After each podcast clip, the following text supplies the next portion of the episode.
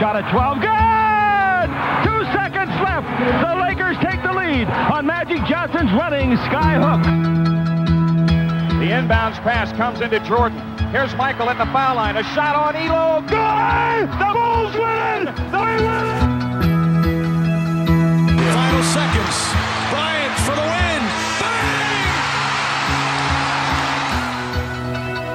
Rebound Bosch. Back out to Allen. His three-pointer. Bang!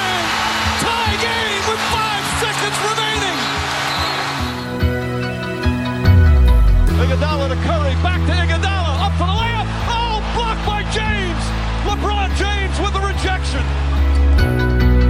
They do have a timeout. Decide not to use it. Curry way downtown. Bang! Bang! Oh, what a shot from Curry! With six tenths of a second remaining. Καλησπέρα Άκη από το καλοκαίρι του 2010.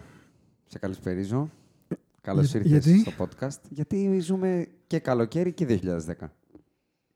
Για εξήγησε το μου. Καταρχάς είναι καλοκαίρι γιατί οι Pacers έχουν τρεις νίκες παραπάνω από ήττες. Α, ναι. Καλοκαιριάσαμε λοιπόν. Καλοκαιριάσαμε, ναι. Έχεις δίκιο. Και ζούμε στο 2010 αφού οι Lakers και οι Boston Celtics είναι οι καλύτερες ομάδες των περιφερειών τους. Και η Ναι. Phoenix Suns είναι απολύτως relevant. Δεν είναι, δηλαδή έχουμε γυρίσει 10 Blast χρόνια from πίσω the γεμάτα. Από πότε έχεις να ασχολείσαι με τους Phoenix Suns με σοβαρό attitude δηλαδή Καλά, και καταρχήν να όχι σου πω με ότι συμπόνια; δεν είχα καταλάβει ότι η Celtics είναι η καλύτερη ομάδα της περιφερειάς τους. Είναι η καλύτερη ομάδα του NBA αυτή τη στιγμή. Ίσα ίσα Συγκεκριμένα. που εγώ δεν τους έπαιρνα και καθόλου σοβαρά. Μιλάς για τότε ή για τώρα; Καλά, μιλάω διαχρονικά, αλλά και τώρα όσες φορές τους είδα δεν μου άρεσαν καθόλου. Δεν ξέρω πώς τα καταφέρνουν. Κοίτα, κοίτα. Καταρχάς παίζουν στην Ανατολή. Καταρχάς, βασικά, να το πιάσω στην αρχή, λείπει ο Αντρέα. Πού είναι πάλι ο Αντρέας. Ο Αντρέα έχει κάποια ζητήματα ανωτέρας βίας, να το πω έτσι, τα Ανωτέρας, οποία ναι, ναι. δεν του επιτρέψαν να γράψουμε και το καθιερωμένο πλέον την Πέμπτη. Βέβαια, μας βοήθησε πάρα πολύ γιατί ο Καρμέλο επέστρεψε. Ε, He's back. ε, επιτέλους. Μέλο, Επιτέλους. Μέλο is back. Θα επεκταθούμε και θα αποθεώσουμε πιο μετά. Ε, λείπει λοιπόν και γι' αυτό το λόγο, παρότι είχαμε τάξει μετά το founding podcast να κάνουμε κα- και κάποια throwback και ένα με βασισμένο το topic σε κάποιο δικό σας pick, βάζουμε ένα πάγο σε αυτό και κάθομαι με τον Άκη να πούμε για την επικαιρότητα.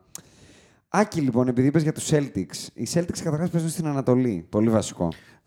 Παίζουν στην Ανατολή, αλλά υπάρχουν και άλλες δύο ομάδες εκεί, τρεις, που εγώ νομίζω ότι είναι αξιόλογες. Αξιολογότατη, γιατί η Miami Heat δεν είναι; Τέσσερις, ναι, έχεις δίκιο. Ποιοι είναι τε- η τέταρτη ποια είναι η Toronto Raptors. Λέω, ναι. Οκ. Ε, ε, αξιόλογη ως προς τι, ως pretending, ως contending, ως τι; Καλά, όλη η Ανατολή είναι pretending, αλλά Γιατί, ε, να σου πω κάτι, ε, και επειδή και εγώ τους έχω δει τους Celtics και δυστυχώς μέχρι να ξαναγράψουμε επικαιρότητα NBA χασάνε τον Gordon Hayward, μεγάλη αδυναμία που του έχω, αλλά πάρα πολύ άτυχος. Δηλαδή, αν είδες τη φάση πώς τραυματίστηκε, Είδα. είναι blooper. ναι, αλλά είναι πολύ εύθραστος ρε γάμο του. Ρε, εσύ, Ό,τι να σου πω φαίνεται. κάτι. Δεν είναι κάποιος τραυματισμός φρίκι. Είναι. Έσκασε πάνω σε ένα screen και έφυγε με σπασμένο χέρι. Ε, γι' αυτό λέω ότι είναι πολύ Και εύθραστος. εδώ ήθελα με αυτή την αφορμή να σπεκουλάρω λίγο. Δηλαδή, Τι εννοώ να σπεκουλάρω; Τι γίνεται με την, ε, με την αντοχή των σύγχρονων παικτών; Και μήπως αυτή συνδέεται λίγο με τα suspension στα πανωτά περί περίμενε. doping. Κα- κάτσε, δεν είναι όλοι Gordon Hayward όμως. Μπορώ να σου πω τουλάχιστον Εκτός αν εννοείς 10, ότι και μπορώ να load σου πω management τώρα. τουλάχιστον 10 τραυματισμούς που είναι περίεργοι, να το πω έτσι. Ε, κόβονται πόδια στη μέση, φεύγουν χέρια, σπάνε δάχτυλα. Κοίτα, ε, Γενικά τα κόκαλα δεν τα βλέπω πολύ σφιχτά. εγώ από τη μία άκουσα και πρόσφατα ένα σχόλιο που λέει ότι παίζουν πολύ παραπάνω μπάσκετ από μικρή ηλικία. Υπάρχει ένα φοβερό άρθρο στο ESPN που το αναλύει αυτό. Αλλά και πάλι δεν μπορείς να με πείσεις ότι όσο μπάσκετ και αν παίζουν, ε, αθλητές που κάποτε καπνίζανε και πίνανε μπύρες στο time out και ταξιδεύανε σε, σε, σε economy και παίζανε με Converse και παίζανε 82. Ο Will Chamberlain έχει κάνει σεζόν που δεν έχει παίξει 12 λεπτά. Συνολικά. Έχει, Ναι. Έπαιζε 48 επί 82. Δεν ξέρω κατά πόσο ήταν τόσο απαιτητικό το σπορ τότε. Το 1 πέμπτο να ήταν 48 επί 82. Και, θα, σου- και έρχομαι και Με στη Converse, δεύτερη θεωρία All-Star. μου, ότι τότε ένα μικρό σπασιματάκι δεν πιστεύω ότι το καταλάβαινε κανείς. Δηλαδή, ίσως Α. δεν υπήρχε και η τεχνολογία να, να πάει τώρα να δει ένα Εσύ λες fracture. ότι ας ήταν πούμε. λίγο παίζανε, εντάξει. Ναι, εντάξει, μωρέ, παίζεις. Καλά είσαι. Οκ. Πάντω-, πάντως, εγώ θα πω ότι είναι κάτι σύνηθες πλέον. Δηλαδή, αυτή τη στιγμή το μισό NBA είναι τραυματίες. Ναι, ναι. Ε, παίζουμε fantasy στη λίγκα. Στη δική μου που κάθισα και το μέτρησα, οι- από τις 12 ομάδες, οι 11 έχουν μέσο όρο 2,5 τραυματισμούς στους 12 παίχτες που έχουν. Δηλαδή από τους, από τους relevant, γιατί στο fantasy κιόλας δεν draftάρεις όλο το NBA, draftάρεις τους καλούς, να το πω έτσι. Από τους relevant παίχτες του NBA, ε, λείπουν καμιά 25 Ο Κάρις Λεβέρτ χτύπησε, ο, ο Στεφ Κάρι χτύπησε, τον Ολαντίπο τον περιμένουμε, του φύγει το γόνατο, πέρυσι το μάζευε στο γήπεδο. Ήθελα να σπεκουλάρω λίγο και να πω ότι κάτι δεν πάει καλά. Κάτσε, ε, το σπεκουλάρο σημαίνει ότι έχεις καταλήξει ήδη Το σε μία σπεκουλάρω θεωρία. είναι ότι δεν θεωρώ τυχαία, τυχαίο μάλλον αυτό το crackdown στο doping που πάνε και κάνουν αυτή τη στιγμή. Γιατί είναι crackdown το να έχεις πιάσει τέσσερις αν δεν κάνω λάθος. Wilson Chandler, Aiton, Collins και Ταϊρίκη μέσα σε έξι μήνες. Ναι, ρε, αλλά πώς το συνδέεις, Γιατί αν λες ότι λόγω Το ντόπινγκ ότι- χτυπάνε πιο εύκολα. Στο ότι διάβαζα ένα πάρα πολύ ενδιαφέρον άρθρο για ένα πολύ μεγάλο σκάνδαλο με την Ισπανική ντόπα. Αν είχες ακούσει πριν κάποια χρόνια με τους ποδηλάτες και γενικά που είχαν πιάσει πολύ κόσμο στην Ισπανία με ντόπινγκ. Και έλεγε ο αρχιντόπερμαν και το έλεγε και μάλιστα υπάρχει και ένα στο Netflix φο- φοβερό ντοκιμαντέρ για το ντόπινγκ, το Icarus, που το έλεγε και εκεί. Το ντόπινγκ γενικά στη σύγχρονη εποχή και χωρίς να κάνεις τύπου γενετική μετάλλαξη, δεν είναι για να σε κάνει να σηκώσει παραπάνω κιλά για να τρέξεις πιο γρήγορα ή κάτι τέτοιο. Είναι για να κάνεις πολύ καλύτερο recovery. Μάλιστα. Και κάνανε. reca- Και αυτό, η σπέκουλα, να το πω έτσι, η δική μου και αυτή που έχω αποκομίσει από τα λίγα δια- που έχω διαβάσει, είναι ότι ακριβώς επειδή θέλουν να κάνουν περισσότερο και γρηγορότερο recovery, γιατί θέλουν κάθε βράδυ να είναι στο 100% τους κτλ. κτλ παίρνουν κάποιο είδους ντόπα, να τη χαρακτηρίσω έτσι, η οποία όμως είναι σαν το αμάξι. Ρε. εσύ. Άμα το αμάξι πέφτει όλη την ώρα στη λακκούβα και εσύ δεν πάει να του φτιάξει το αμορτισέρ και του λες εντάξει, είσαι, πάρει μια ντόπα. Ε, Χωρίς να Σπάει τα ξέρω. αμορτισέρ. Δηλαδή επηρεάζει τόσο πολύ το μειοσκελετικό, πιστεύω. Έτσι είπανε ότι έχει καταπονήσει το μυοσκελετικό. Εσύ τον το πάρει για να μην πονάει, για να μην σου τσινάει, για να μην μένεις έξω με minor θέματα. Και κάποια στιγμή έρχεται και απλά σπάει. Είναι, λέει, σαν το Μάλιστα. αμορτισέρ. Μπορεί, δεν ξέρω, του δεν έχω άλλαξε, ιδέα λέει, από τα αυτά. λάδια και αυτά. Το άρθρο το- ε, ήταν Κοίτα. πολύ ενδιαφέρον άρθρο. Ε, νομίζω ότι όποιος βλέπει αυτά τα σπορ στο κορυφαίο επίπεδο και δεν του έχει πέρασει ποτέ από το μυαλό ότι αυτοί οι αθλητές παίρνουν κάτι. Κοίτα, όλ- α, εγώ θα το πω από το ρασιτέχνη και του χαβαλέ που γράφουμε τώρα σε ένα δωμάτιο. Δεν μπορώ να δεχθώ ότι κάνεις πρωταθλητισμό με το χυμό από το κήπο. Αυτό θέλω να σου πω. Δεν γίνεται. Και φαίνεται και στο σώμα των αθλητών Δεν- διαχρονικά δεν πώ έχει γίνεται. αλλάξει. Δεν γίνεται. Δεν, δεν το συζητάμε. Δεν γίνεται. Τώρα, αυτό που είναι doping, για να το πούμε κιόλας λίγο, μιας και το πιάσαμε, είναι καθαρά θέμα τι θα πούνε αυτοί που ελέγχουν τι είναι και τι δεν είναι doping. Ναι, ακριβώς. Κάθε Είναι χρόνο λίγο αλλάζει. Έτσι, σαν το pharmaceutical. Κάποτε η κοκαίνη πήγαινε στο γιατρό και του Coca-Cola. έλεγε πάρε λίγο, σου λέγε πάρε λίγο κόκα αν πονάει το Λίγο, δότη λίγο σου. Coca-Cola. Τώρα πας φυλακή. Έτσι είναι και λίγο με το doping. Δηλαδή, κάποια φάρμακα σου λένε είναι doping και μετά από 6 χρόνια σου λένε είναι συμπληρώμα διατροφής. Οπότε εγώ δεν το λέω με την κακή έννοια. Αλλά βλέπεις τώρα από την εποχή του Τόνι Κούκοτ μέχρι του Γιάννη. Ναι, δεν γίνεται. Πάνε Δεν καλαμάκια γίνεται, δεν και γίνεται, γυρνάνε δεν γίνεται. Σβαρτζενέγκερ Δεν πίσω. γίνεται. Δεν, αυτό δεν γίνεται. Άμα ήταν έτσι, Ναι, δεν γίνεται. θα ήμασταν όλοι Σούπερμαν. Παρ' όλα αυτά σου λέω, εμένα με παραξένεψε πολύ ο τραυματισμός του Gordon Hayward. Δηλαδή ήταν λίγο ρε φιλέ, δεν μπορεί. Τι γίνεται; Δεν ξέρω τι να σου πω. Δεν ξέρω. Γιατί έχει και ένα ιστορικό που είναι έτσι ευαισθητούλης ο Gordon Hayward. οπότε- Ευαισθητούλης. Ε, του είχες σπάσει σαν καλαμάκι το πόδι όπως τον Paul George ρεγάμο. Δεν είναι ότι είχε κάτι άλλο. Ξαφνικά απλά διαλύθηκε το πόδι του. Ναι, ειδικά φέτος με τους τραυματισμούς. Όχι φέτος, τα τελευταία δύο χρόνια, τρία νομίζω. Γίνεται. Και είναι όλο μακελιό. αυτό. Είναι λίγο φρίκι όλοι οι τραυματισμοί. Θυμάσαι Paul George, μιας και τον ανέφερα. Ο Λαντύπο στον ενθουσιασμό του φύγε το γόνατο πέρσι. Δεν βλέπουμε τώρα κλασικούς τραυματισμούς. Ε, Ναι. του γύρισε ο Αστράγαλος. Ε, έσπασε, έσκασε πάνω στην μπασκέτα. Προσγειώθηκε στο χέρι του. Πάει ο άλλο να κάνει κάρφωμα και φεύγει χωρίς ε, χωρίς κνήμη. Μιας και το ανέφερες αυτό, εκτός και αν θες να το ξεκινήσουμε από Πάμε, κάπου όχι, άλλο. πιάστε το ρε τώρα. Χήμα θα γράψουμε. Ε, θέλω να μου πεις όλο αυτό, όλο αυτό που γίνεται με το load management, πώς το βλέπεις; Εγώ είμαι πάρα πολύ υπέρ του load management. Υπέρ. Πάρα πολύ. Και θα σου πω γιατί. Γιατί από τη στιγμή που το NBA έχει γίνει business oriented, μπορώ να καταλάβω όλα τα μέρη που αντιμετωπίζουν business τη φάση. Σαν οπαδός δεν είμαι καθόλου υπέρ. Αλλά ποιον θα κακίσει, την ομάδα, τον παίχτη, το χορηγό, ποιον ε, να του πεις τι κάνεις ρε, όταν αυτός απλά προστατεύει το προϊόν του και τα φράγκα. Τα φράγκα προστατεύουν, τίποτα άλλο. Ναι, αλλά δεν καταλαβαίνω γιατί. Εγώ καταρχήν να σου πω ότι είμαι κατά. Και εγώ, Θεω- σαν οπαδό, δεν δέχομαι Όχι, ότι ήταν και national θεω- televised το Γιάννης versus Kawhi και ο Kawhi είπε load management και δεν είναι back to back. Όχι, θεωρώ ότι κάνει και στο προϊόν κακό στο τέλος της ημέρας από το business κομμάτι που λες. Καταλαβαίνω όλοι γιατί το κάνουν. Να σου πω κάτι, κάνει πολύ μεγαλύτερο κακό να χάσει ο Kawhi 20 μάτς με τραυματισμό παρά να χάσει 15 back to back. Να σου το πω έτσι. Ο τραυματισμός δεν, χαλάει, μο- δεν, δεν προκαλεί μόνο απουσία από τον αγώνα. Προκαλεί και πτώση στην εμπορικότητα της ομάδας γιατί Ναι, αλλά χτύπησε ο δεν παίκτης. πιστεύω ότι είναι τραυματίας, καταλαβες. Α, κάτσε ρε. Αυτό εσύ, εννοώ ε, load περίμενε. management. Εσύ μου λες ότι κάνουν load management στη λογική βαριέμαι απ' έξω. Όχι, όχι. Ε, κάνω load management επειδή θέλω να κρατάω φρέσκο τον αθλητή. Αλλά χωρίς να είναι απαραίτητα τραυματίας. Να σου πω κάτι. Ο πρώτος διδάξας αυτής της στρατηγικής ήταν ο Πόποβιτς. Σύμφωνοι.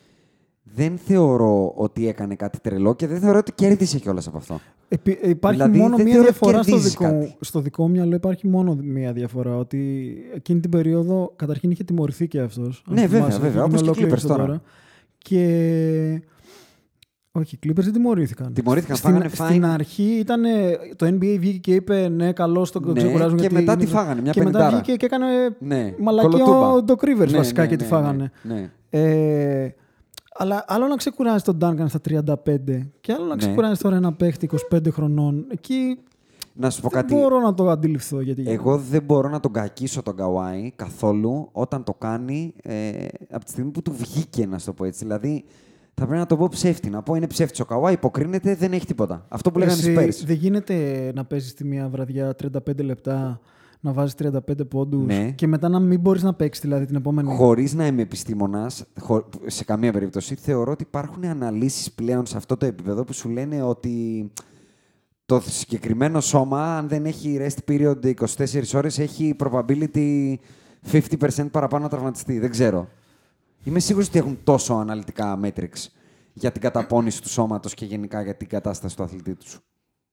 Τι να σου πω. Πάντως αυτό είναι άλλος ένας παράγοντας που για μένα το NBA Αλλά να- και το σπόρε χάνει αυτή Θα τη σου στιγμή σε πω, σχέση με τα εγώ δεν θεωρώ ότι είναι προηγούμενα θέμα χρόνια. αγώνων όμως. Και αυτό σου λέω ότι είμαι υπέρ του load management. Δεν θεωρώ ότι θα κάνουν τα μάτια 60 και θα παίζουν και τα 60. Αν κάνουν τα μάτια 60, οι Ναι, παίκτες θα παίζουν πάλι θα 45. παίζουν 45, Αν τα ναι. κάνουν 45, θα παίζουν 30. Οπότε για μένα αυτό που πρέπει να γίνει είναι παραπάνω κίνητρα στο να παίζουν οι παίχτε. Π.χ.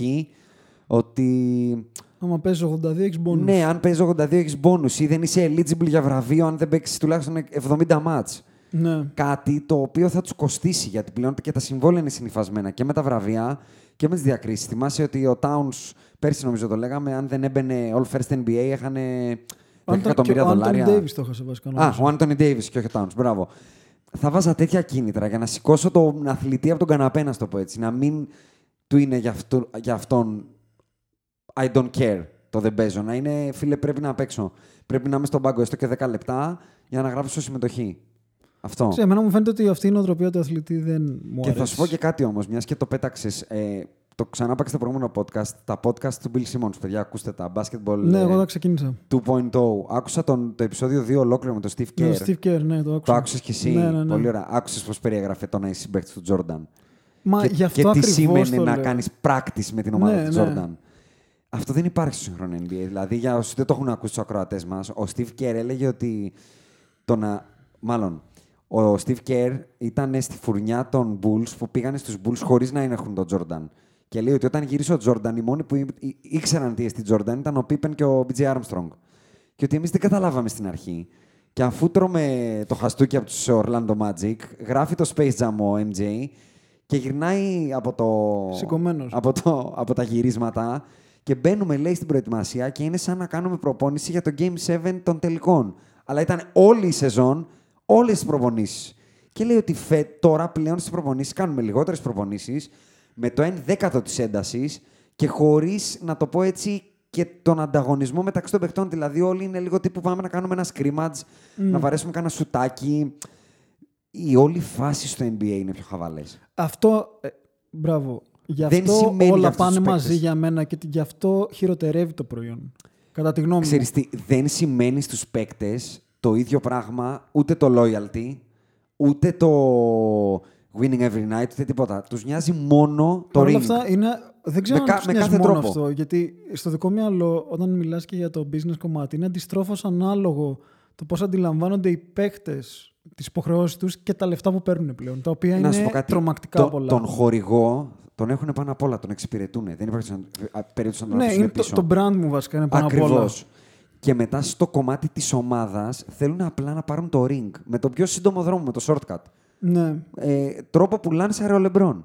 Το είπε πάλι ο Steve Kerr, είπε ότι παλιά και πάντα και πάνω σε αυτό το speculation έχει γραφτεί και το πρώτο βιβλίο του Simmons είναι στο ότι σ- στο disease, να το πω έτσι, το, έτσι το λένε αυτοί, disease of me, ότι με το Ναι. που παίρνει η ομάδα την κούπα, όλοι θέλουν παραπάνω. Pat παραπάνω Riley. χρόνο, ναι, μπράβο.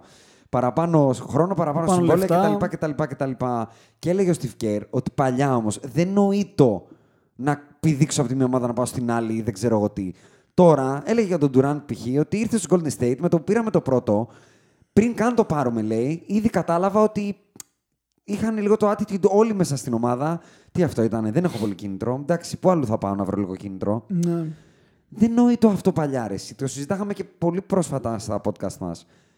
Άρα εσύ λες ότι δεν είναι απλά το θέμα του NBA, είναι κουλτούρα είναι ξεκάθαρη κουλτούρα παιχτών για της μένα. εποχής όμως, όχι Ναι, μόνο ναι, ναι. των Να- παικτών. θα σου, μου δίνεις μια πολύ ωραία πάσα για ένα από τα ωραιότερα θέματα της ημέρας. Για μένα το ωραιότερο ξεπέρασε και το μέλλον. Ο Μπιλ Ράσελ αποδέχτηκε για πρώτη φορά μετά από άρνηση από το 75, που σημαίνει 20 34, 39 χρόνια. τε- Όχι, 34 χρόνια. 30, όχι, 40. 44 χρόνια. 44 χρόνια. Πω, πω. 44 χρόνια. Αρνείτο να παραλάβει το. Αρνείτο να παραλάβει το. να παραλάβει το δαχτυλίδι του Hall of Fame ο Bill Russell. Και γιατί το έκανε αυτό, Άκη, κάτι που ούτε εγώ ομολογώ ότι ήξερα. Σήμερα λοιπόν το αποδέχτηκε σε κλειστή εκδήλωση με τον Alonso Morning και τον Bill Walton, ε, among others. Το αρνήθηκε γιατί δεν δεχόταν να, να, δεχ- να αποδεχθεί το, τη θέση του στο Hall of Fame αν δεν βάζανε πρώτα το Jack Cooper. Ο Jack Cooper είναι ο πρώτος Αμερικα... Αφροαμερικανός που έγινε drafted στο NBA από τους Boston Celtics στο νούμερο 14 το 50. Και πήγε ο Bill Russell τώρα το 75 και είπε τι, εγώ στο Hall of Fame δεν θα μπει αυτός. Είστε τρελοί, δεν το δέχομαι. Και τώρα θα μπούμε και εμείς σε λίγο στο Και Hall of Fame, τώρα, έτσι όπως όχι το μόνο πάνε. αυτό, τώρα είναι every man for himself. Δεν υπάρχει loyalty, δεν υπάρχει ε, αυτό το fraternity που υπήρχε παλιά στις ομάδες, το, αυτό του Σκότι Πίπεν που θα τον πάρει τον Τζόρνταν να τον κουβαλήσει έξω αγκαλίτσα. Το ότι ο Πίπεν έπαιζε στους τελικούς χωρίς πλάτη. Δεν τα βλέπεις αυτά. Δεν είναι όλοι. Τώρα είδες στο Golden State. Ένας για Χίο τράβηξε και ένας για Μυτιλίνη. Δεν είδες κάποιο fraternity να φτιάχνετε. Μαζευτήκαμε, Εντάξει, είμαστε ε, καλύτεροι, παίρνουμε τις κούπες μας και τα λέγαμε. Κοίτα, θα διαφωνήσω λίγο σ- μόνο για αυτήν την ομάδα επειδή έχει φτιαχτεί στην κυριολεξία από το, το draft. Εγώ μιλάω για, τη, για το τους Golden core- State του Durant όμως. Ναι. Όχι για, για την τριάδα. Ο, ο ίδιος αποχώρησε. Μόνο ναι, ρε, ένας. εσύ, αλλά δεν είδες ποτέ, α- ακόμα, ακόμα και το ότι αυτή η ομάδα που φτιάχτηκε από τον draft, το πρώτο πράγμα που έκανε όταν έχασε την κούπα ήταν ε, πάρτε το gatey τηλέφωνο από το parking. Ναι, ναι. Δείχνει ότι δεν υπάρχει. Θέλω να, θέλω να τους γαμίσω. ναι, και δεν είναι ότι ήταν και μια ομάδα ας πούμε, που Ναι. ήταν στις 45 νίκε. Α, ε, 73-9 Ναι, είχαν αυτό. κάνει. Αντί να πούνε τα, Του χρόνου τα, θα τους όπανα, μαμίσουμε. τα όπανα μας κλέψανε, αποβάλανε τον Draymond Green στο 3-1 και μας κλέψανε ένα τίτλο του χρόνου θα κάνουμε 82-0. Είπανε, ωραία φίλε, μας ζόρισε ο Λεμπρόν, πάρε το KD τηλέφωνο. Δηλαδή δεν υπάρχει και το mentality του εγώ θα τους μαμίσω με τα δικά μου καλαμπάλικια. Δηλαδή, τώρα φαντάζεσαι πόσο εύκολα θα είχε πηδήξει το πλοίο ο σύγχρονος Isaiah Thomas που ήταν στα Bad Boys του Detroit, έτρωγε κατραπακιά από τους Εγώ Lakers γι' αυτό και τους- νομίζω ότι δεν είναι απλά θέμα παικτών του NBA, είναι πιο cultural το πρόβλημα. Για- μα γι' αυτό το λέω. Δηλαδή, εγώ θα το κάνω και προέκταση και γενικά στην κουλτούρα τη σύγχρονη, ακόμα και στο hip hop. Το βλέπεις στην Αμερική. Κάποτε οι hip hoppers παίζανε σφαίρες, σκοτώνονταν κάθε εβδομάδα. Όχι ότι αυτό ήταν καλό απαραίτητα. Δεν λέω ότι είναι καλό ή κακό. λέω ότι υπήρχε. Το πέρανε πολύ σοβαρά το ζήτημα. Στη μουσική, στις Ναι, το ταινίες, πέρανε πολύ σοβαρά. στον αθλητισμό. Τώρα το παίρνουν Εντάξει, χαλαρά. υπάρχει, υπάρχει Making λίγο... money, φίλε. Money, money. Money talks. Ναι, και λίγο entitlement θα πω. Για μας, ακόμα και αυτά που δεν είναι ωραία, όπως τα shootings κάποτε στα, στο, στο rap που ανέφερα, δημιουργούσαν legends. Δηλαδή, εγώ θυμάμαι να μεγαλώνουμε και να λέμε για τον Tupac, του NWA, τον Biggie. Τώρα δεν παθιάζεσαι με κάτι. Δηλαδή, με, τι θα παθιαστώ με το. και που είναι όλοι αγκαλιά και ραπάρουμε Σταμάτα και αυτά. γιατί κάποια παιδιά μπορεί να το αγαπάνε αυτό. Εντάξει, το... όποιοι τα αγαπάνε unfollow podbusters. Όχι, Εμείς δεν ρε, ακούμε όχι, ρε, λάθος, ρε. ε, trapologies. Ε, τικ, τικ, τικ, τικ, δεν, δεν ακούμε. Δεν, όχι. Hate. Μάλιστα. Ε, αντίστοιχα, και θεωρώ ότι και στον σύγχρονο NBA είναι όλη μια αγκαλιά. Αυτό έχουμε ξανασχολιάσει παλιά. Ε, θυμάσαι ότι ο, ο, ο Larry Bird με τον Magic δεν λέγανε καλημέρα. Ο Isaiah Thomas είναι λίγο νερουλό όλο αυτό το πράγμα. ρε νερουλό, παιδί μου. ξενερουλό. Εγώ θα πω ότι πετυχαίνει business-wise. Και από τη στιγμή που πετυχαίνει business-wise, για να σε επαναφέρω στην ερώτησή σου, if it works, it's the good choice, θα Κοίτα, πω. δεν ξέρω αν δουλεύει, να σου πω την αλήθεια, γιατί το load management νομίζω φέτος είναι πολύ στην επικαιρότητα λόγω Kawhi. Εντάξει, γι' αυτό σου λέω Και ότι το θα- λάνσαρε θα ο Πόποβιτς δούμε κάποτε λίγο. και δεν άνοιγε μύτη. Και κάποιοι που Ναι, ίσως γιατί σήμερα. ήταν η εξαίρεση. Και κάποιοι που ίσως σήμερα το κριτικάρουν απλά επειδή είναι fanboys του Πόποβιτς και των Spurs μπορεί να λέγανε και τι καλά κάνει και τι έξυπνα που το διαχειρίζεται. Λέω εγώ τώρα. Ναι, καλά, εντάξει. Πάντα γιατί υπάρχουν και από παίζει τις δύο το πλευρές. fanboy Εγώ league, θα έτσι. πω ότι στον LeBron των 35 ετών και 17 σεζόν του το αναγνωρίζω ότι παίζει όλα τα μάτς. Ο... Και αυτό το είπε ο Steve Kerr πάλι. Ε, Είναι ο μεγαλύτερος αθλητής όλων των εποχών. Unanimously. Δεν το συζητάμε. Κάνει Ναι, ένα σαν χειρουργείο. αθλητής. Κάνει ένα χειρουργείο. Κάνει ένα τραυματισμό. 100 μάτς το χρόνο για 18 σεζόν. Ε, λ- όχι load management. 40 λεπτά κάθε βράδυ. Δεν το συζητάμε. Εντάξει, θυμάμαι στο Miami βέβαια κάτι δεκαήμερα. Να σου πω, κα- ήταν σπάνιο. Δηλαδή Μα, είναι στην καριέρα προφανώς, του μέσα 5 δεκαήμερα. προφανώς, προφανώς. Είναι πιο γελίο το ότι έχει φύγει αγκαλιά επειδή έπαθε κράμπες. Προφανώς, Παρά αυτό δεν που το μου λες. συζητάμε. Ε, αλλά τώρα μιας και πάσουμε για fanboys, είχαμε μια διαφωνία στο Twitter με έναν ακροατή. Ε, shout out κιόλας, γιατί είναι πολύ μεγάλος φαν και μας σχολιάζει. Που δεν θεωρώ ότι ήταν δική του παράληψη. Απλά θεωρώ ότι είναι αυτό που σου πάει το fanboy Στην Ελλάδα δεν έχει καλό όνομα γενικά ο Κόμπι. Ε, τον κράζουνε. Είναι, είναι πιο Στην Ελλάδα σπερζό. καταρχήν είναι ο Κόμπε. Ο Κόμπε, ακριβώς. Ναι, ναι. Είναι πιο spurs oriented το ελληνικό κοινό. Δεν Ναι. γουστάρει τον Κόμπι. Και βγήκε τώρα να μας πει στο Twitter ότι επειδή κράξαμε τον Νταμτούμι για το 1 στα 18, το παιχτάκι σου, ότι γιατί λέτε για τον Νταμτούμ όταν είστε λάτε του Κόμπι του παίκτη με τα, πιο, με τα περισσότερα άστοχα σουτ στην ιστορία του NBA. Το ακούω, απαντήσαμε, το ακούμε, αλλά είναι πολύ επιφανειακή η ανάλυση. Δεν αναλύσει πόσα μάτια έχει παίξει, τι είπα να πει άστοχα σουτ. Το, αυτό τώρα το έχω διαβάσει σε άρθρα. Ο Κόμπι, ο Μπόλχογκ, ο πιο άστοχα σουτ. Εγώ θέλω να ρωτήσω όλους αυτούς. Αυτό που έχει 0 στα 10 και αυτό που έχει 90 στα 100. 10 άστοχα σουτ δεν έχει. Απλά ο ένας έχει 0% και ο άλλο 90%. Τι, δεν είναι επιχείρημα, έχει άστοχα σουτ. Δηλαδή, είναι λίγο το narrative σχηματίζεται από τα fanboys και είναι σωστό αυτό που λες. Αν ο Καουάι ήταν στους Lakers, δεν θα άνοιγε μύτη. Θα πω εγώ. Γιατί τους Lakers... ξέρω. Οι Lakers είναι οι Lakers και είμαστε οι Lakers και μας αγαπάνε και μας χαϊδεύουν και και και. Στους Clippers θα τον πρεσάρουν τον Καουάι. Καλά, ούτε Από τώρα όλες τις βλέπω μεριές. να ανοίγει η μύτη. Ήδη- Και ο- από, από τους πρεσάρουνε περισσότερους πάντως. ακούω ότι καλώς τον ξεκουράζουν. Και... Δεν ξέρω. Εγώ έχω τη συγκεκριμένη άποψη για το load management. Θες να, πά- να το γυρίσω πίσω στους Boston επειδή Ναι. το πιάσεις για τους Boston. Οι Boston επειδή είπα, είπα κιόλας ότι παίζουν στην Ανατολή, μέχρι τώρα στο 9-1 ρεκόρ που έχουν, έχουν παίξει μόλις δύο ματς με τη Δύση. 1-0. Με τις ανατολικές ομάδες, με την καλή ανατολική ομάδα που έχουν παίξει, την καλύτερη να το πω έτσι, στα χαρτιά, με τη Φιλαδέλφια χάσανε, είναι η μοναδική τους ήττα. Και από εκεί και πέρα έχουν παίξει εκτός με, τη, με τη Νέα Υόρκη, εκτός με το Cleveland και εκτός με τη Charlotte. Υπάρχει κάποιο ματς που σου κάνει εντύπωση που κέρδισαν; Λοιπόν, θα σου πω ότι είδα το match με τη Charlotte. Μμμ. Δεν ξέρω γιατί, νομίζω δεν είχε τίποτα άλλο εκείνη τη μέρα και ήταν νωρίς. και, ήταν Οκ. νωρίς. και δεν με πείθη καθόλου αυτή η ομάδα. Γι' αυτό δεν Η Βοστόνη πίστευα όταν μου εννοείς. είπες ότι είναι πρώτη. Ναι, είναι. Και μα, με το όχι, καλύτερο μα γι' ρεκόρ. αυτό πάω να στο αναλύσω λίγο. Τρία μάτσα Ανατολής εκτός έδρας με ομάδες must win. Δεν μπορεί να χάνεις την Νέα Υόρκη, τη Charlotte και το, και το Cleveland. Αν θες να σε έστω pretending. Ναι, team. ναι. Πάμε λοιπόν στα εντός έδρας. Παίζει με τους Toronto και κερδίζει 112-106. Παίζει με τους Milwaukee Bucks και κερδίζει 116-105 και παίζει και με την Washington και κερδίζει δύο θεωρητικά δύσκολα μάτς με το Toronto και τους Bucks αλλά που δεν θεωρώ ότι είναι κάποια υπέρβαση να κερδίσεις. Και μένουν τα μάτς έξω με το Σαν Αντώνιο και έξω με, όχι, και μέσα με τον Dallas που πάλι έχουν κερδίσει. Και εδώ είναι και μια ωραία πάσα να συζητήσουμε για αυτές τις δύο ανατολικές ομάδες. Γιατί εγώ για τους Boston, για να το πω και εγώ εντάχει, ειδικά αυτή τη Βοστόνη που βλέπω, θα πω ότι είναι τα μαμ για το Stevens Ναι, είναι 100%. no stars ομάδα. 100%. No, no ε, να, να το πω έτσι, απαιτήσεις ομάδα. Όλοι είναι πω που κάνει 9-1. Δεν είναι η ομάδα που λες πρέπει να κάνει 9-1.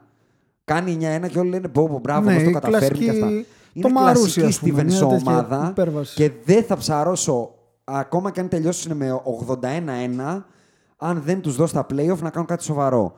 Εγώ θα το ξαναπώ σε, σε, αγών, σε σειρά 7 αγώνων δεν μπορώ να δω αυτή την ομάδα να αποκλείει τους Philadelphia 76ers. Με τίποτα. Καλά, εγώ δεν μπορώ να δω να αποκλείω ούτε τους Bucks ούτε το Toronto. Ε, πιο hot take, αλλά Όχι, δεν, δεν- μπορώ να δεν μπορώ να διαφωνήσω. το δω, δεν μπορώ να το δεν δω. μπορώ να διαφωνήσω. Δεν μπορώ να διαφωνήσω. Μόνο αυτό θα πω. Και θέλω να σου κάνω μια πάσα για τους San Antonio και τους Dallas, γιατί τους συζητήσαμε στο προηγούμενο podcast. Ναι. Θέλω να σε ακούσω και για τους δύο. Οι San Antonio, αν θυμάσαι, πηγαίνανε καλά. Και ναι. σου είπα εγώ ότι συνεχίζω να μην τους γουστάρω. Και να συνεχίζω να πιστεύω ότι φέτος δεν θα είναι στα play-off. Δεν θα είναι. Όχι. Και έκτοτε η αγαπητή Σαν Αντώνιο είναι στο. Συγγνώμη να βρω το ρεκόρ τους. Ε, εδώ πέρα το το νιονιό είναι λίγο αργό. Ε, το ρεκόρ τους λοιπόν είναι. Κοίτα να δεις τώρα πώς την πατήσαμε. Συγγνώμη ακροατάς για αυτή την ε, παύση και την αναζήτηση. Είμαστε έξω από τα play-off με ρεκόρ 5-6 και losing streak 3, θα πω εγώ. Εντάξει. Δεν Κάτσε, μου είναι αρέσουν οι νωρίς. Σαν Είναι νωρίς, Αντώνιο. είναι νωρίς. Επειδή τους έχω δει αρκετά τους Σαν Αντώνιο, δεν μου αρέσουν. Όχι, ούτε εμένα. Ε, και όχι απλά δεν μου αρέσουν, δεν πρέπει να αρέσουν και στον Πόποβιτ, γιατί βγήκε το πρώτο report ότι ο Ντεμάρ Ντερόζαν είναι on the block. Cock block που λέμε. Cock block, ναι, ναι. ναι. block. ναι ε, Δηλαδή, κάτσε λίγο. Ωραία, είναι on the block ο Demar. Ναι. Και να, τι θέλει να πάρει, δηλαδή; το Ορλάντο λέει ενδιαφέρεται. Για να δώσει τι; Θεωρώ ότι και τον Άρον Γκόρντον με τον Μο Μπάμπα να τους δώσει πολλά είναι για τον Ντεμάρ Ντερόζαν και τον Φουρνιέρ. Αλλά Ναι. δεν νομίζω ότι θα κουνηθεί η βελόνα. Εγώ θεωρώ ότι το Όχι, ρε, Σαν τι να Αντώνιο κουνηθεί η βελόνα; Το Σαν Αντώνιο θα είναι από τις απογοητεύσεις της σεζόν και θα συνεχίσω να το λέω και δεν ψαρώνω. Κοίτα, Από το Πόπο, ο Πόποβιτς ξέρει και ο Πόποβιτς μπορεί και αυτά. Όταν έχεις καλές ομάδες, πας με τις πορτές δεν βάφεις αυγά. Καλά, θα πω δεν σου εγώ. είπαμε ότι θα πάρει πρωτάθλημα. Δεν τον Μια βλέπω να παρουσία στα μπαίνει play-off. play-off Δεν είχαμε τον πει βλέπω. γιατί διαχρονικά τα καταφέρνει. Δεν τον βλέπω και θα, θα πω και τα Ε, take μου. Γιατί δεν τον βλέπω κιόλας. Ωραία, έλα, πες τα. Ε, Dallas Mavericks και Λούκα Ντόνσιτ. Εξαιρετικός. Καταπληκτικός. Βέβαια, θέλω να απευθυνθώ στον ε, αγαπητό ακροατή μας, τον Βασίλη τον Παπανδρέου από τον Καζέτα, ο οποίος βγήκε στο Twitter και την επομένη από όταν γράψαμε, που είπα εγώ ότι ο Τρέι Γιάνγκ έχει ξεπεράσει τον Ντόνσιτ. Κάτσε να το διαβάσω αυτολεξί. Καλά, εγώ διαφωνώ, αλλά Λέει, ναι, εσύ διαφωνείς και ο Αντρέας μαζί μου. Απλά ο κύριος δεν διαφώνησε. Α, Ναι, ε, ναι, Βασίλη, έγραψε κάποιες τρέλες, εντάξει. Απευθύνομαι σε σένα, Βασίλη. Διάβασες και διαβάζω τι έγραψες. Ότι πρέπει να συλληφθώ και αν δεν έχω συλληφθεί, ε, έχω διαφύγει του αυτοφόρου. Είναι μόνο γιατί διέφυγα του αυτοφόρου. Και μετά προέβλεψες ότι ο Ντόνσιτς το καλοκαίρι θα είναι All-Star στη δεύτερη καλύτερη πεντάδα του NBA και θα έχει περάσει και γύρω στα play-off. OK. Ναι. μπορώ να το δω. να είναι all, All-Star. all, all NBA second Αυτό είναι δύσκολο. και το να All-Star έχει μπορώ να το περάσει δω. γύρω στα playoff Κοίτα, στη Δύση Νομίζω πέρσι σαν και rookie- να είναι και All-Star. Αυτό μπορώ όλα να το δω. μαζί. Αυτό μπορώ να το δω. Οκ. Ε, γιατί αν θυμάσαι και πέρσι είχε πάρει παραπάνω ψήφους από ό,τι περίμενε ο Από περισσότερος το κοινό κόσμος. σίγουρα. Από το κοινό, από το σίγουρα. κοινό. Δεν το συζητάμε το κοινό θα τον ψηφίσει. Και φέτος παίζει πάρα πολύ καλύτερα. Παίζει από πέρσι. καταπληκτικά. Και οπότε δεν μου φαίνεται απίθανο να γίνει All-Star. Τώρα να, να περάσει γύρω playoff. Χοντρό δεν νομίζω. Πρέπει Ναι. να γίνει κανένα πολύ περίεργο ναι, ζευγάρωμα. ναι, ναι. Και ο- σε All NBA team μπορώ να τον δω στην τρίτη, ίσως. Οκ. Εγώ θέλω να σε Να σου ρωτήσω πω, τον PG τον βάζουν.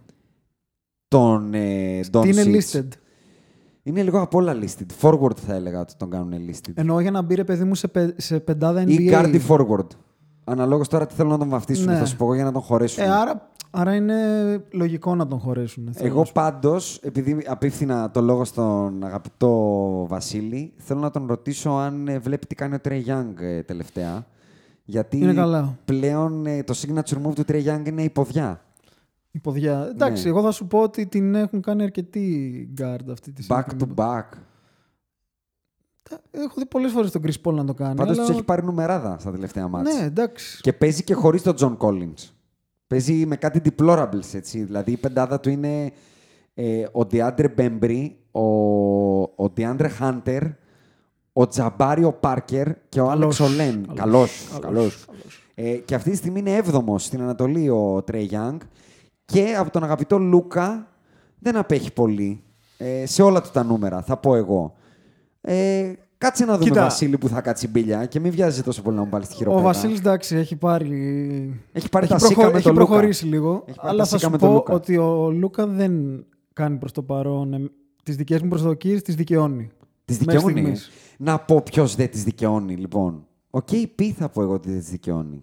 Ναι. Ο Πορζίνκης, ο οποίος εχθές ντεμπουτάρισε στη Νέα Υόρκη. Δεν πήγε έφαγε το πολύ καλά. κράξιμό του και έφαγε και λίγο ζεστό, ζεστή αυτό. αφρικανική σκόνη από τον Μάρκος Μόρις. Ε, ο Πορζίνγκης, ο οποίος είναι ο μοναδικός μπασκετμπολίστας του NBA με πάνω από 15 προσπάθειες που σουτάρει με κάτω από 40% και με κάτω από 70% από τη βολή. μέχρι Κάτω από τώρα. 70%. Μμμ. Και εγώ θέλω να ρωτήσω, ο Φιλ Τζάκσον ε, νιώθει δικαιωμένο στην τοποθεσία Θιβέτ; Είναι θυβέτε. Ε, κάπου εκεί δεν θα είναι. κάπου εκεί θα είναι. Ή σε κάποιο, σε κάποιο winery στην Napa Valley να πίνει κρασιά και να πίνει, μπαφ, ε, να πίνει τσιγάρα. Ναι, ναι, ναι. Ε, Νιώθει δικαιωμένος. γιατί να νιώθει δικαιωμένος, εκείνος δεν τον τράφταρε. Νιώθει δικαιωμένος που λύσαξε να τον κάνουν να τον ε, τρέιντάρουν πριν Ρε φίλε, τραυματιστεί. δεν γίνεται να σου πω κάτι σε αυτό το argument όμως. Πάντα νικητής θα είναι ο φίλο. Γιατί; Γιατί άμα είναι καλός, είναι Όχι, δικαιωμένος σου που τον λέει, τράφταρε, ναι. Δραφτάρω, Άμα- έναν, δραφτάρω έναν που τον θεωρούν του 1 ενώ είναι του 10 και μετά ενώ δεν είναι του 10 και τον έχω πουλήσει του 10 και εγώ ξέρω ότι είναι του 5, θα τον πουλήσω για 10. Τέλειο είναι. Ναι, ναι. Αυτό είναι ο Ντάνι Έντζ. Έτσι, Αυτό, Κοίτα, αυτό το αυτός είναι ο narrative που Danny Ainge. έφτιαξε είναι πολύ ωραίο. Ο Ντάνι Έντζ είναι ο ειδικός σε αυτό. Με τη βοήθεια φυσικά του αγαπητού Bill Simmons, προσπαθούν να το κάνουν με τον Dayton. Προσπαθούν να μας πείσουν ότι είναι ο Paul George. Αλλά αυτός δυστυχώς Ναι, μπαίνει δεν και βοηθάει. κάνει ένα στα 18. Και το πιο στενάχωρο όλων είναι ότι ο Κεράτα μετά το καλοκαίρι με τον Κόμπι έχει πιάσει, έχει ξύσει τον πάτο, μιλάμε. Ναι, να σου πω, ε, ο Κόμπι είχε πολλά άστοχα, αλλά ένα στα 18 δεν είχε. Είχε 18 στα 38, αλλά 18 τα βάζε. Καλά, δεν συζητάμε αυτό. Εγώ σου λέω ότι ήταν ε, μια έτσι συγκυρία όχι πολύ όμορφη. Σίγουρα δεν είναι όμορφη, αλλά σίγουρα δεν φταίει ο Κόμπι. Ναι, δεν του είπε καλά. ο Κόμπι να αστοχεί σε 17 από τα 18. Μην τα βάζεις. Δεν του, του είπε βάλτα. Μην τα...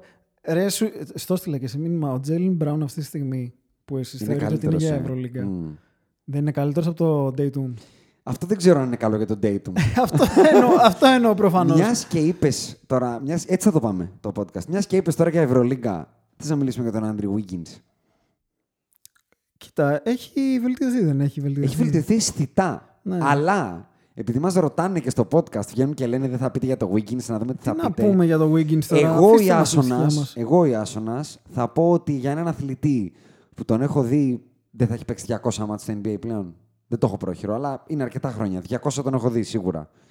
Μετά από 10 μάτς καλά δεν ψάρωνω, παιδιά. Το έχω, την έχω πατήσει αυτή την πανόφιλτα πολλές Άκουσα φορές. ένα πολύ καλό σχόλιο για το Wiggins από τον Ρίτσαρντ Τζέφερσον, νομίζω. Για ρίχτω. Αθλητής που τόσα χρόνια παίζει και δεν έχει αλλάξει ούτε στο ελάχιστο το σώμα του, δεν έχει πάρει μισό κιλό. Μμμ. Σημαίνει ότι κάτι άλλο κάνει από το να περνάει από το δωμάτιο Δεν το με τα λέει, ε. βάρη. Δεν το λέει. Κοροϊδεύει. Ε, δεν το λέει. Εγώ θα πω ότι μέχρι τώρα πολλοί μπορεί να ψαρώνουν, εγώ δεν θα ψαρώσω ακόμα. Δεν ψαρώνω με αυτό. τον Εντάξει αθλητή. τώρα, δεν είναι δεύτερη Ας σεζόν. κάνει, Τον έχουμε δει αρκετά. Ας το- κάνει ό,τι θέλει, ε, αλλά μέχρι να τον δω να, να παίρνει πραγματικά τα πάνω του για αρκετό καιρό, αρκετό όμως, δεν ψάρωνω. Βέβαια το 7-4 το Minnesota Timberwolves μόνο αμεληταίο δεν είναι, έτσι. Κάτσε να μείνουμε λίγο στην Ανατολή, γιατί έχουμε μπροστά μας τα standings και βλέπω ότι για τον αγαπητό Trae Young που είναι στην Ατλάντα, Μμμ. πλέον μπαίνει στα playoff με losing record. Έτσι. Καλά, αυτό είναι πολύ καιρό. Δεν το συζητάμε. Η Ανατολή είναι η χαρά, Στο του, 4-7. η χαρά του μέτριου. Και πολύ στην, ακριβώς με το ίδιο ρεκόρ. Η χαρά του. με- Εδώ ρε, δεν θυμάστε τι λέγαμε για τους Bulls την προηγούμενη φορά. Οι Bulls, επειδή κάνανε δύο νίκες με κάτι ανύπαρκτους, ε, είναι μία νίκη μακριά από το playoff. Έχουν 4-8 και σ- με το 4-7 είσαι 7ο. Επίσης, μιας και είμαστε στην Ανατολή και είπαμε για τους Celtics, θέλω να μου πεις το Kyrie effect πώς πάει. Ε, θέλω να δηλώσω δικαιωμένος. Έχουμε σκοτωθεί από αυτό το μικρόφωνο, εγώ, εσύ και ο Αντρέα, για αυτή τη γελία προσωπικότητα, τον τζαρλατάνο, τον Kyrie Irving. Που μου τον βάζατε στη δεκάδα των καλύτερων του NBA πέρσι. Είναι στου 10 καλύτερου κτλ. κτλ. Και μου Κοίτα, λέγατε, είναι παιχταράς. αν είναι δυνατόν ο Jimmy B πάνω από τον Kyrie, μου λέγατε. Είναι παιχταράς. Είναι, Είναι για πάρκο μόνο, όμως. μόνο για τα γηπεδάκια που παίζουμε κάθε Δευτέρα, 5 εναντίον Θέλ- 5. ανοιχτό, ανοιχτό. θέλει Ανοιχτό αυτό για κανονικό μπάσκετ 5-5 που έχει ομάδα και αρχή και τέλος. Ο μπασκετμπολίστας Kyrie Irving δεν υπάρχει. Καταρχήν πήγε είναι πάλι μόνο για το fantasy. Είναι καλό δεν στο είναι field goal, δεν κάνει πολλά λάθη. ακριβώς το ίδιο. Ακριβώς σαν να βλέπω καρμπόν ότι έγινε με τους Celtics νιώθω. Μα αυτό θα γίνει. Ο άνθρωπος συχαίνεται τους συμπαίκτε του. Υπάρχει μια φάση με τον ε, Μούσα. Πώς τον λένε αυτόν τον καημένο. που Εντάξει, έχουμε; δεν, δεν κάνω...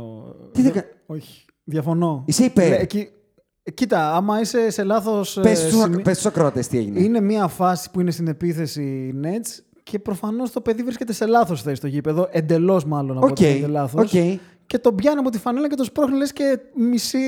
Παιδί μου, ούτε την μπανανόφιλ Την θα ε- φέρει φάει την ναι. μπανάνα δεν την πέτας έτσι. Όχι, ρε, τον συχαίνεται. Ούτε, ούτε τη ροχάλα στο δρόμο έτσι δεν τρίχνεις. Τον συχαίνεται. Τον συχαίνεται. Γιατί; εντάξει. Αλλά δεν ήταν ε, στο, στο σημείο Μούσα. Του συχαίνεται όλους.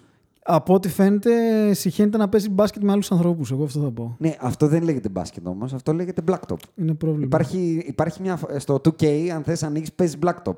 Δεν είναι για το κανονικό NBA όμως. Κι- Εγώ δεν μπορούσα να πιστέψω ότι θα επαναληφθεί δύο φορές το ίδιο έργο.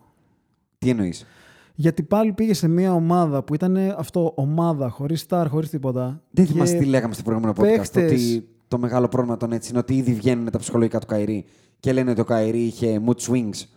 Και θυμάμαι ξεχνάς. πέρσι η Nets ήταν από τις αγαπημένους σου ομάδες. Τους λατρεύω. Έχουν τρομερό ταλέντο, ρε. Τρομερό. ταλέντο, ναι. Αλλά ήθελες 10 παθέστα.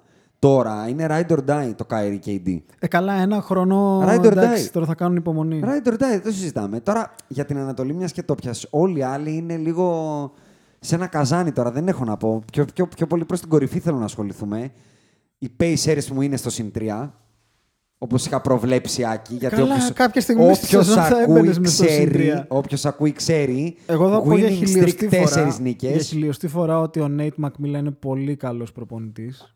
Στο έλεγα και Είναι δεν πολύ- πολύ πίστευες. Όχι, όχι, ίσα ίσα. Εγώ ήμουν από αυτού που έλεγε ότι είναι πολύ καλός προπονητής. Η Φιλαδέλφια συνεχίζουν να δείχνουν ότι θέλουν αλλαγή προπονητή, θα πω εγώ. Παίρνουν αυτά που πρέπει να πάρουν και χάνουν αυτά που δεν πρέπει να χάσουν. Κερδίσανε με ανατροπή μεγατόνων το, το Cleveland μέσα στη Φιλαδέλφια τις προάλλες. Δεν πάει το τρένο, πάει μόνο με το ταλέντο και αν δεν ξυπνήσουν θα βρει βράχια σύντομα.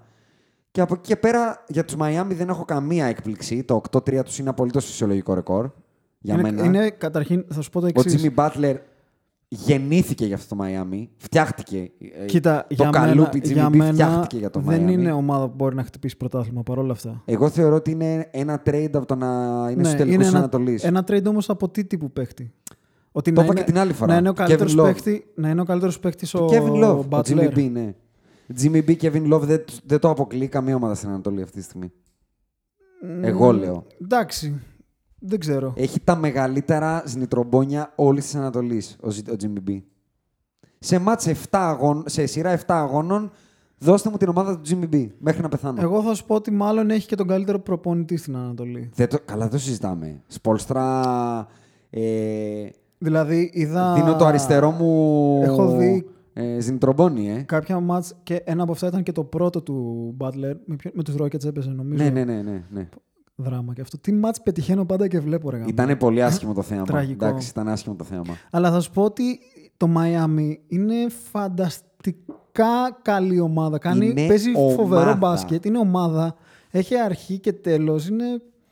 Δεν μου, και εμένα δεν μου κάνει καμία εντύπωση εκεί που βρίσκεται. Άλλη ωραία πάσα. Ο αγαπητός μας Αντρέας, ο, ο Σάμι από την Πορτογαλία. Κνίξ. μας- Ναι, κνίξ Τα και κνίξ. κνίξ και κνίξ και κνίξ. ε, μας στέλνει την ερώτησή του και λέει θέλω οι podbusters να συζητήσουν τις περιπτώσεις Kendrick Nunn που ήταν gem από το G League και tanking, λέει. Συμφωνείτε με το tanking όταν σαφέστατα υπάρχουν οργανισμοί όπως οι Spurs και οι Heat που βρίσκουν τέτοιους παίκ- τέτοιους παίκτες; Και ποια είναι τελικά η λύση, scouting ή tanking; Και σε ακούω, Άκη. Scouting ή tanking δηλαδή; Βρίσκω τον Kendrick Nunn από τα ζήτα της G League ή κάνω ό,τι κάνανε η Φιλαδέλφια και μαζεύω τα πάντα Ε, και κα- κατά παίρνω τη- draftees. Κατά τη γνώμη μου, το tanking δημιουργεί πολύ καλή, κακή νοοτροπία για ένα οποιοδήποτε organization. Παρόλα αυτά δείχνει ότι πετυχαίνει έτσι. Μπορώ να σου πω πολλά παραδείγματα tanking που πιάσανε. Οι Spurs φτιαχτήκαν από tanking. Εντάξει, εγώ σου λέω ποια είναι η δική μου Όχι, οπτική λέω για το απλά θέμα. ότι η ιστορία δεν δείχνει ότι φτιάχνει κακό μυαλό. Δείχνει ότι γενικά, αν δεν είσαι τελείως βλάκας σε αυτά που κάνεις draft, γιατί πρόσφατα, να σου πω ένα ωραίο, ήθελα να το κάνω post, αλλά τώρα το φέρει κουβέντα. Έβλεπα Ινδιάνα με κάποιους και παρουσιάζαν την ομάδα του G League. Α, ναι, το έστειλες. Και στην ομάδα του G League σε κάποια στιγμή σκάει και κάνει zoom η κάμερα σε ένα 40χρονο περίπου. και λέω τι G League είναι αυτός; Και ψάχνω και η affiliate ομάδα των Indiana Pacers ε, φιλοξενείς στι τάξει των Χασίμ Thabit. Ο Χασίμ Thabit, για όσους έχουν ξεχάσει, είναι το νούμερο 2 draft στο draft του 2009. Memphis. Ήταν στο Memphis. Ναι, βέβαια. Οι Memphis Grizzlies πήραν το Χασίμ Thabit σε ένα draft που στο 3 έφυγε ο James Harden και λίγο πιο χαμηλά κάπου έφυγε ο Στεφκάρη. Ε, πρόβλημα. Μεγάλο. Γι' αυτό λέω ότι θεωρώ ότι είναι θέμα επιλογών. Και Καλά, πάντα θα είναι. Δεν υπάρχει για μένα scouting ή tanking. Ναι, είναι φοβερό scouting να βρεις τον Doncic. Αλλά μέσα από τον draft πρέπει να τον πάρεις. Θα σου πω, επειδή είπες για τους Spurs ότι κάναν tanking και έτσι Κάνανε. πήραν τον Μία Duncan. χρονιά και βρήκαν τον Duncan. Παρ' όλα αυτά, με το κάνουν φανταστικό scouting. Δεν διαφωνώ, αλλά θα σου πω ότι είναι και λίγο. Όχι fake news, είναι και λίγο Κάτσε ρε. η άβρα που έχουν. Περίμενε. Δηλαδή, Πας το και φαντασ- παίρνεις τώρα. Ποιον; Ο Πάρκερ δεν νομίζω ότι ήταν ε, top 10 pick. Ο- τι; Ή ο Ginobili. Ε, second round. Δεν το συζητάω. Απλά λέω ότι δίπλα σε όλα αυτά που είναι οι φωτεινοί σηματοδότες της κουλτούρας Spurs υπάρχουν πάρα πολλά κακά pick. Πάρα, δηλαδή πολλά.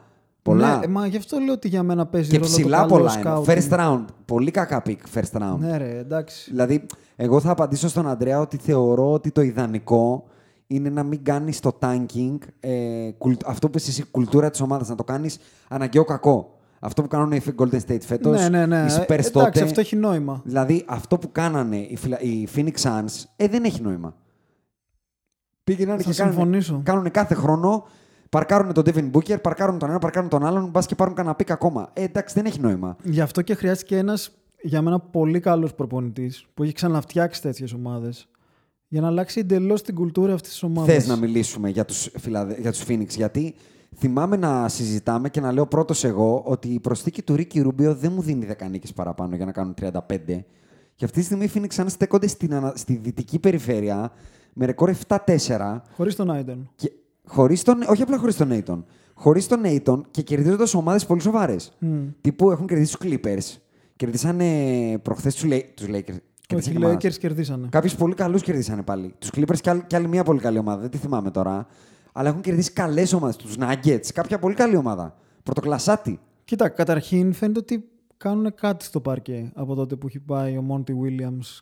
Ε, αλλά το να είναι αυτή τη στιγμή στην πέμπτη θέση είναι όπως και οι Timberwolves που βλέπω από κάτω με εκπλήσει το ότι βρίσκονται εκεί.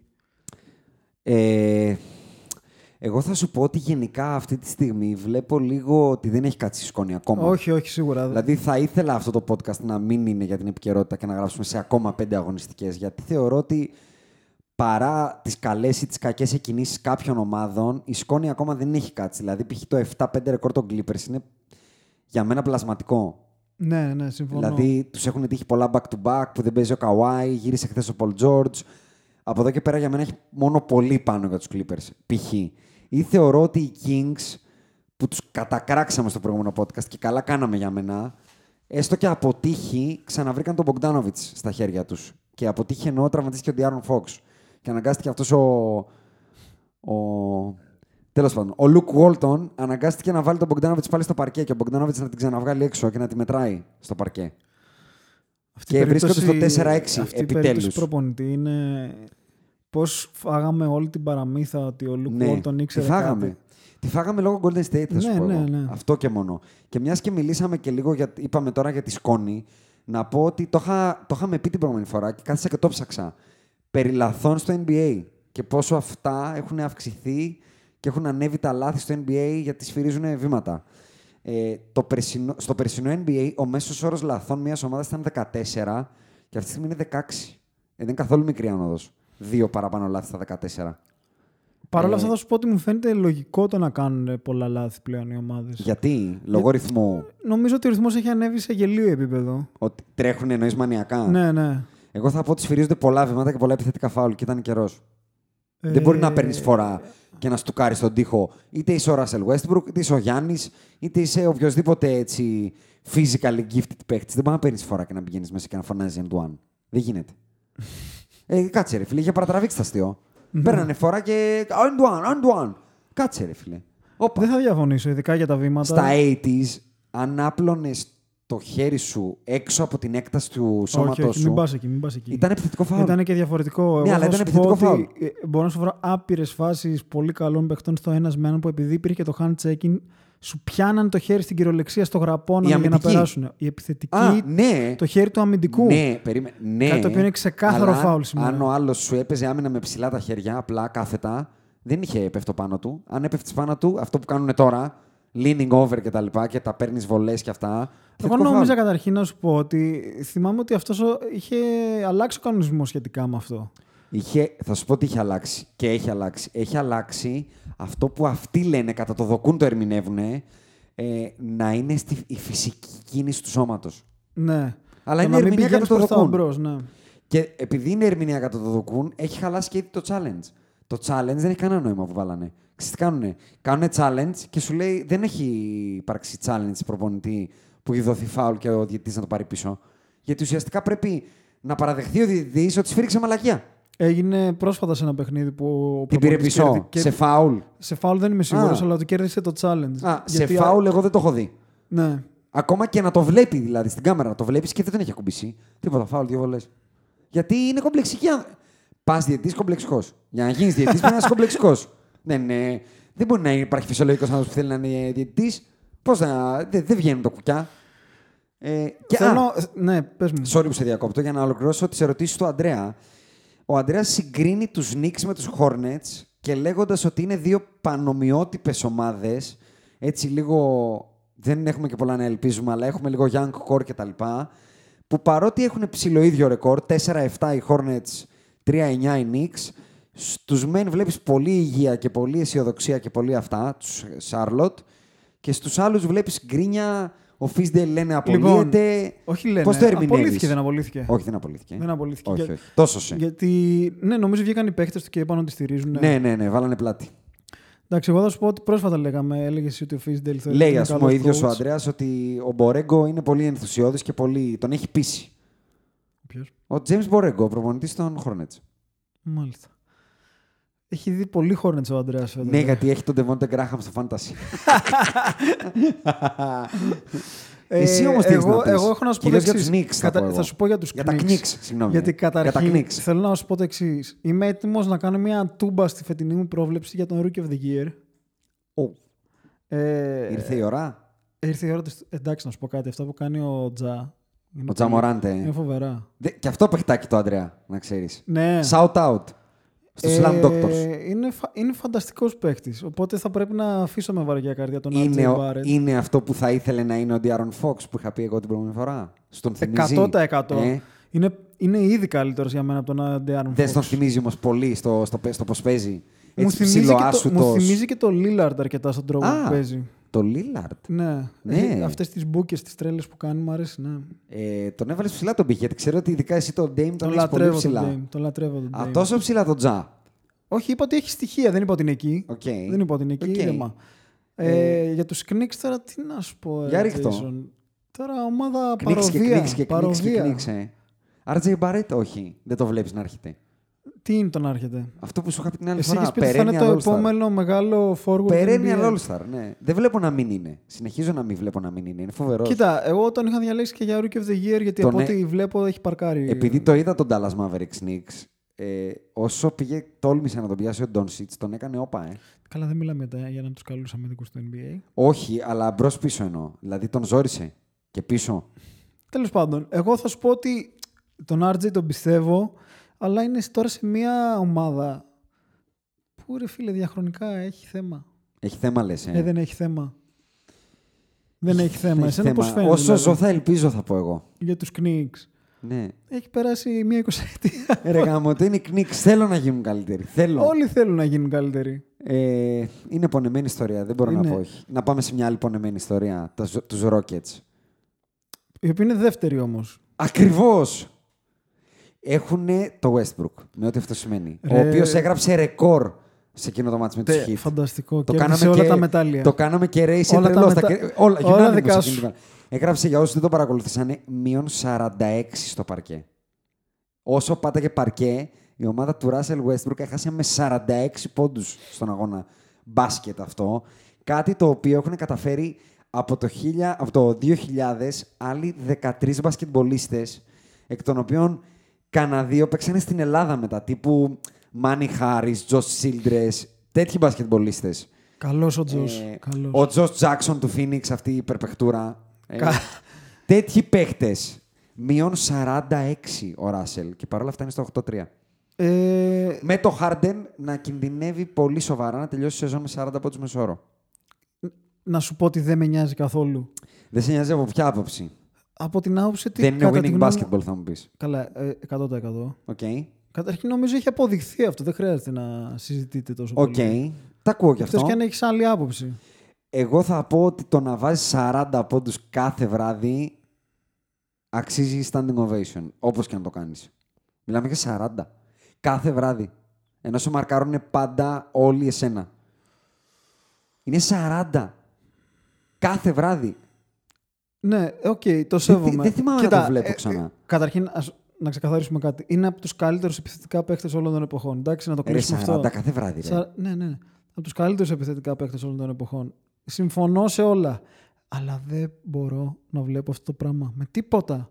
Αυτό που κατεβαίνουν, του δίνουν την μπάλα, ανοίγουν όλοι τέσσερις τρίπλες κάτω από τα πόδια, Δεν step back διαφωνώ. τρίποντο. Δεν διαφωνώ. μπορώ να το βλέπω σε κάθε φάση. Παρ' όλα αυτά, σου ξαναλέω, 30, για να είμαι και ακριβής, 38,2 πόντι μέσω όρο με 8,2 assist. Είναι ε, τόσους, δεν βάζει η μέση ομάδα της Ευρωλίγκα. Ε, ναι, άμα τις πιάσει και τις Ναι, assist, άμα, άμα σίγουρα. βάλω assist και πόντους, είναι Ναι, ναι. περίπου ο μέσος όρος μιας κακής ομάδας Ευρωλίγκα. Ναι, ναι, ναι. ναι. Δηλαδή η Βιλερμπάν μπορεί να έχει 65 πόντους μέσω όρο. ναι μόνος Ε, του και Βιλερμπάν, είναι καλά. Είναι, είναι ακραίο αυτό που κάνει. Είναι ακραίο. Δεν ξέρω που θα τον φτάσει ποτέ. Αλλά είναι, ακραίο. είναι, είναι αξιοθαύμαστο. Δεν, είναι- δεν υπάρχει αυτό που κάνει ο τύπος. Και να έχεις το συμπαίχτη του Ντα- το Κοίτα, Westbrook έτσι. για μένα δεν ξέρω αν είναι αξιοθαύμαστο. Δηλαδή, αν ήμουν στη θέση του, έχω πάρει. Δεν έχει, δεν έχει μείνει κάποιο ατομικό βραβείο να κερδίσει για να πεις ότι έχει νόημα αυτό που κάνει. Όχι, για δεν μένα. έχει, δεν έχει. Δηλαδή, δεν δεν, έχει. αρχίζει. Προφανώς δεν αρχίζεις. Ξέρεις τι μ' αρέσει, ρε, άλλο μ' μπορεί αρέσει να- που είναι μανιακός. Είναι μανιακός. Είναι μανιακός με την πάρτη του όμως. Να σου πω κάτι, ρε γάμο. Το δεν είναι, είναι πολύ μπλάσφημη αυτό που θα πάω να πω. Γιατί ο Κόμπι δεν ήταν με, με την πάρτη του μανιακός. Ήταν μανιακός με το winning. Οκ, Με την πάρτη του όμως. Ε, με το εγώ να κερδίζω. Να κερδίζουμε μέσω εμού. Ο- Ήταν, εγώ νομίζω ήταν. Δεν παίρνουν σε πολύ καλά όταν κερδίζαμε μέσω του Σακίλ. Α, κάτι που έλεγε και το podcast του Bill Simmons ότι όταν κερδίζει η ομάδα, κερδίζει και ο individual. Ενώ εγώ ένιωθα, αυτό που λες για τον Kobe, ένιωθα ότι εγώ θα κερδίζω, άρα θα κερδίσει και η ομάδα. Ακριβώς. Άμα Ακριβώς. και- Εδώ δεν βλέπω το ίδιο. Εδώ βλέπω απλά έναν τύπο που τον νοιάζει να κάνει ρεκόρ. Α, το οποίο μόνο, εμένα τα- δεν μόνο μου λέει το stat τίποτα. line του. Τίποτα άλλο δηλαδή. Ε, άμα μετά από τόσα χρόνια δηλαδή σε νοιάζει να βάζει 40 πόντους και δεν έχεις πάει ο ίδιος στο management και να πεις παιδιά Ναι. αυτό τον τύπο στον πάγκο. Ναι. Θέλει Το απομάκρυνση. Mike D'Antoni. Θέλει απομάκρυνση. ε, pretend ή contend. contend. Οι Rockets. Ναι. Εγώ θα πω pretend. Οκ. Ε, τι άλλο έχουμε να πούμε; Εντάξει, για τους Bulls είπαμε, για τον RJ Barrett είπαμε, για τον Damtumi είπαμε. Α, ε, θέλω να το αναφέρω και το αναφέραμε και στο Φαντάζομαι προηγούμενο- ότι κρατάς το πιο σημαντικό της ημέρας. Ναι, ναι, ναι, ναι, ηρέμησε. Θέλω να το αναφέρω και το αναφέραμε και στο προηγούμενο podcast. Μιλήσαμε για ένα φίλο μας που είναι λίγο πρόκα. Ποιον από όλους; Ε, το Φούλι. Ε, όπου προκιάζει τους αντιπάλους στο Fantasy. Έπαιξε την επόμενη εβδομάδα αφού τραυμάτισε τον Τρέγιαν και το Στεφκάρη και το δίνω άμπελα, άμπερα, άμπερα alert. Αμπελαλέ. αμπελαλέ σε όλους τους ακροατές μας. Θα σας ενημερώνω για τον επόμενο του αντίπαλο, αφού στην επόμενη εβδομάδα ο αντίπαλος του είχε τον John Collins, suspended για 25 μάτς, Κανένας τον κόλλει. τον Chris Middleton, several weeks off, και τον Guy Lowry, several weeks off. Είναι Και ήθελα καλά να το πω από φέτος. το μικρόφωνο. Είναι απλά, καλά δηλαδή. φέτος. Ο άνθρωπος, ε, ε, το Μητσοτάκι δεν ξέρω τι τον έχει, αν τον έχει βαφτίσει, ε, αλλά σε λίγο θα κυκλοφορεί με την κάπα του Δρακουμέλ. Είναι καλά. Και, α, και θέλω να πω και στους ακροατές μας ότι το κέικ ε, που ονομάζεται σποτάκι Podbuster σε φουρνίζεται. Έχει μπει η φαρίνα. Α, έχει μπει. Έχει μπει το γιατί φαρινά. είχε ζόρικη εβδομάδα ο άνθρωπος. Ναι, έχει μπει το φαρινά, είχε ζόρικη εβδομάδα, αλλά... Φουσκώνει το κέικ δηλαδή. Ναι, θεωρώ ότι θα φάμε το κέικ ε, σοκολάτα πορτοκάλι γύρω στα Χριστούγεννα θα το φάμε. Α, εντάξει. Μα- μαζί με τον Ρε, κλούβα εσύ, είναι αυτό. φουρνίζεται, και θες και το- είπαμε. Δεν είπαμε ότι. Εντάξει, εντάξει, Τι είμαστε εδώ, Everest, πήραμε Όχι, το, όχι, το όχι. κατεψυγμένο, το Όχι, πετάξαμε όχι, μέσα. όχι, όχι, όχι. Κάτσε, Θέλει εδώ πέρα τέχνη, είμαστε. θέλει τέχνη, θέλει τέχνη. Είμαστε. Θέλει μεράκι. Bakery εδώ, δεν είμαστε Bakery, φούρνος. bakery. Κάτσε. Ε, και πάμε στα σημαντικά νέα. Υπάρχουν πολλά σημαντικά νέα, βασικά. Τρία μαζί για μένα είναι. Πάμε. Όχι, δύο μαζί, συγγνώμη. Το resurgent του Isaiah Thomas, που θέλω να κάνω μεγάλο shout-out, Ε, σε αυτή τη συγκινητική ιστορία παίκτη. θέλω να μου πεις σε τι συμβόλαιο είναι αυτή τη στιγμή ο Ιζάια Τόμας. Δεν το Έχεις ξέρω. ιδέα; Δεν το ξέρω. Θα το ψάξω.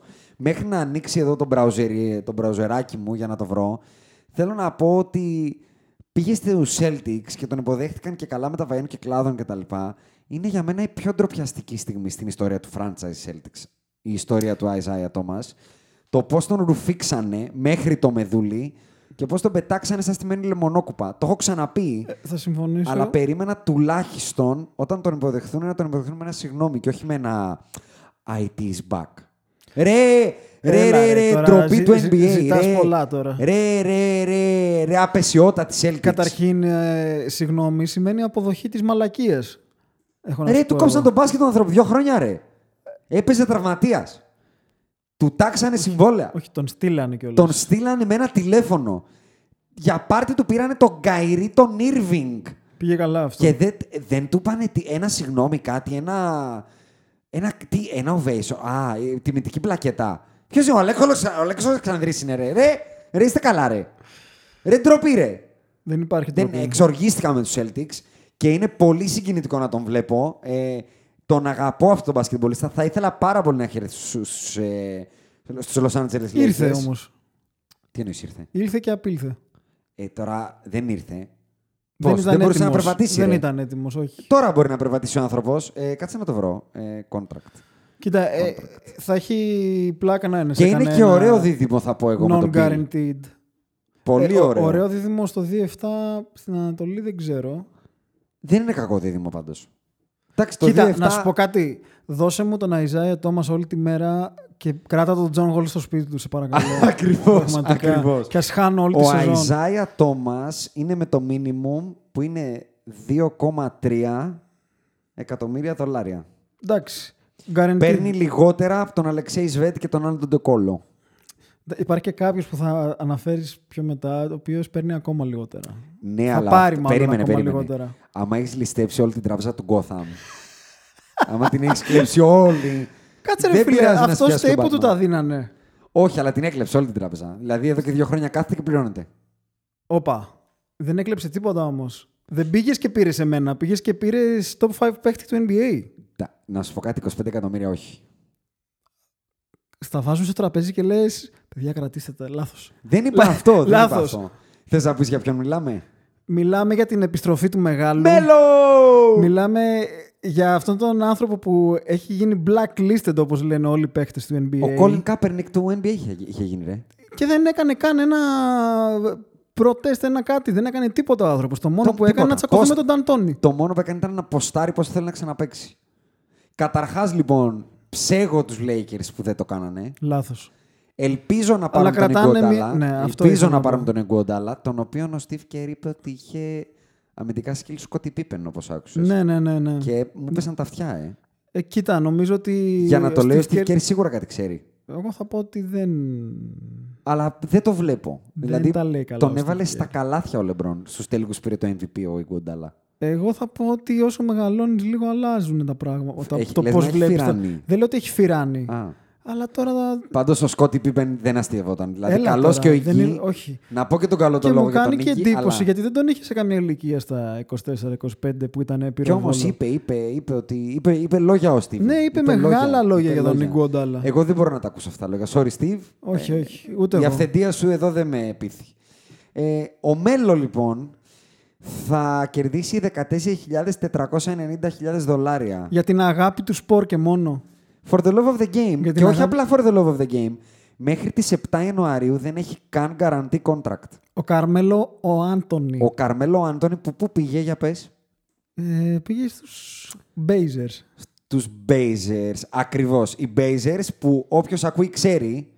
Το είχαμε πει ότι φέτος θα είναι το δεύτερο story που δεν θα έχει πολύ αίσιο τέλος. Αλλά αυτοί το παρακάνανε, ρε. Ε, να σου πω κάτι. Αυτοί το παρακάνανε. Ε, δεν μπορεί να δεν κάνει. φαίνονται καν στην οθόνη όπως βλέπεις. και, έχουμε- και είναι τεράστια η οθόνη Και μπροστά βλέπουμε μας. τους Memphis Grizzlies και τους Oklahoma City Thunder και δεν είναι καλό αυτό. Ναι. Να τους βλέπουμε στην οθόνη και να μην βλέπονται οι Blazers. Ναι, δεν βλέπονται. Αλλά οι Blazers, σαν και εγώ θα πω ότι το καντήλι σβήνει.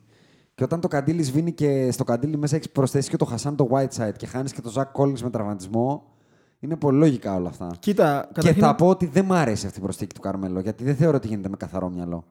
100% συμφωνώ είναι ότι δεν γίνεται πλημμύρα. με καθαρό μυαλό. Είναι πλημμύρα. Είναι, Και φοβάμαι ότι θα την πληρώσει και ο ίδιος την ύφη. είναι λίγο. Απολύσαμε τον Ντάδε και φέρτε τον Παρτίρ Κωστένογλου. Όχι, ήταν ότι επειδή δεν μπορούμε να απολύσουμε κανένα, φέρτε κάποιον. Ναι, τον Τέρι Στότς δεν μπορεί να τον απολύσει. Δεν μπορείς να τον Ούτε να απολύσεις. κάνεις Είναι straight τον καλός. Dame Lillard. Ούτε το Μακόλουμ από ό,τι βλέπω. Ούτε το Μαγουλήθρα, όχι. Τι να κάνεις το Μακόλουμ τώρα, τι να πάρεις. Άρα Ε, δεν ξέρω πώς θα βγει αυτή η τριάδα. Θέλουν όλη την μπάλα στο χέρι τους. Και θεωρώ ότι. Το έχουμε ξαναπεί από το podcast ότι ήταν πάρα πολύ καλή ομάδα να πάρει το μέλο. Αλλά δεν ξέρω τι μπορεί να δώσει ο μέλο αυτή τη στιγμή σε αυτήν την ομάδα. Δεν ξέρει τα συστήματα. δεν Ε, τον νοιάζουν τα συστήματα όπως ξέρεις. Το μέλλον δεν τον νοιάζουν, αλλά την ομάδα την νοιάζουν.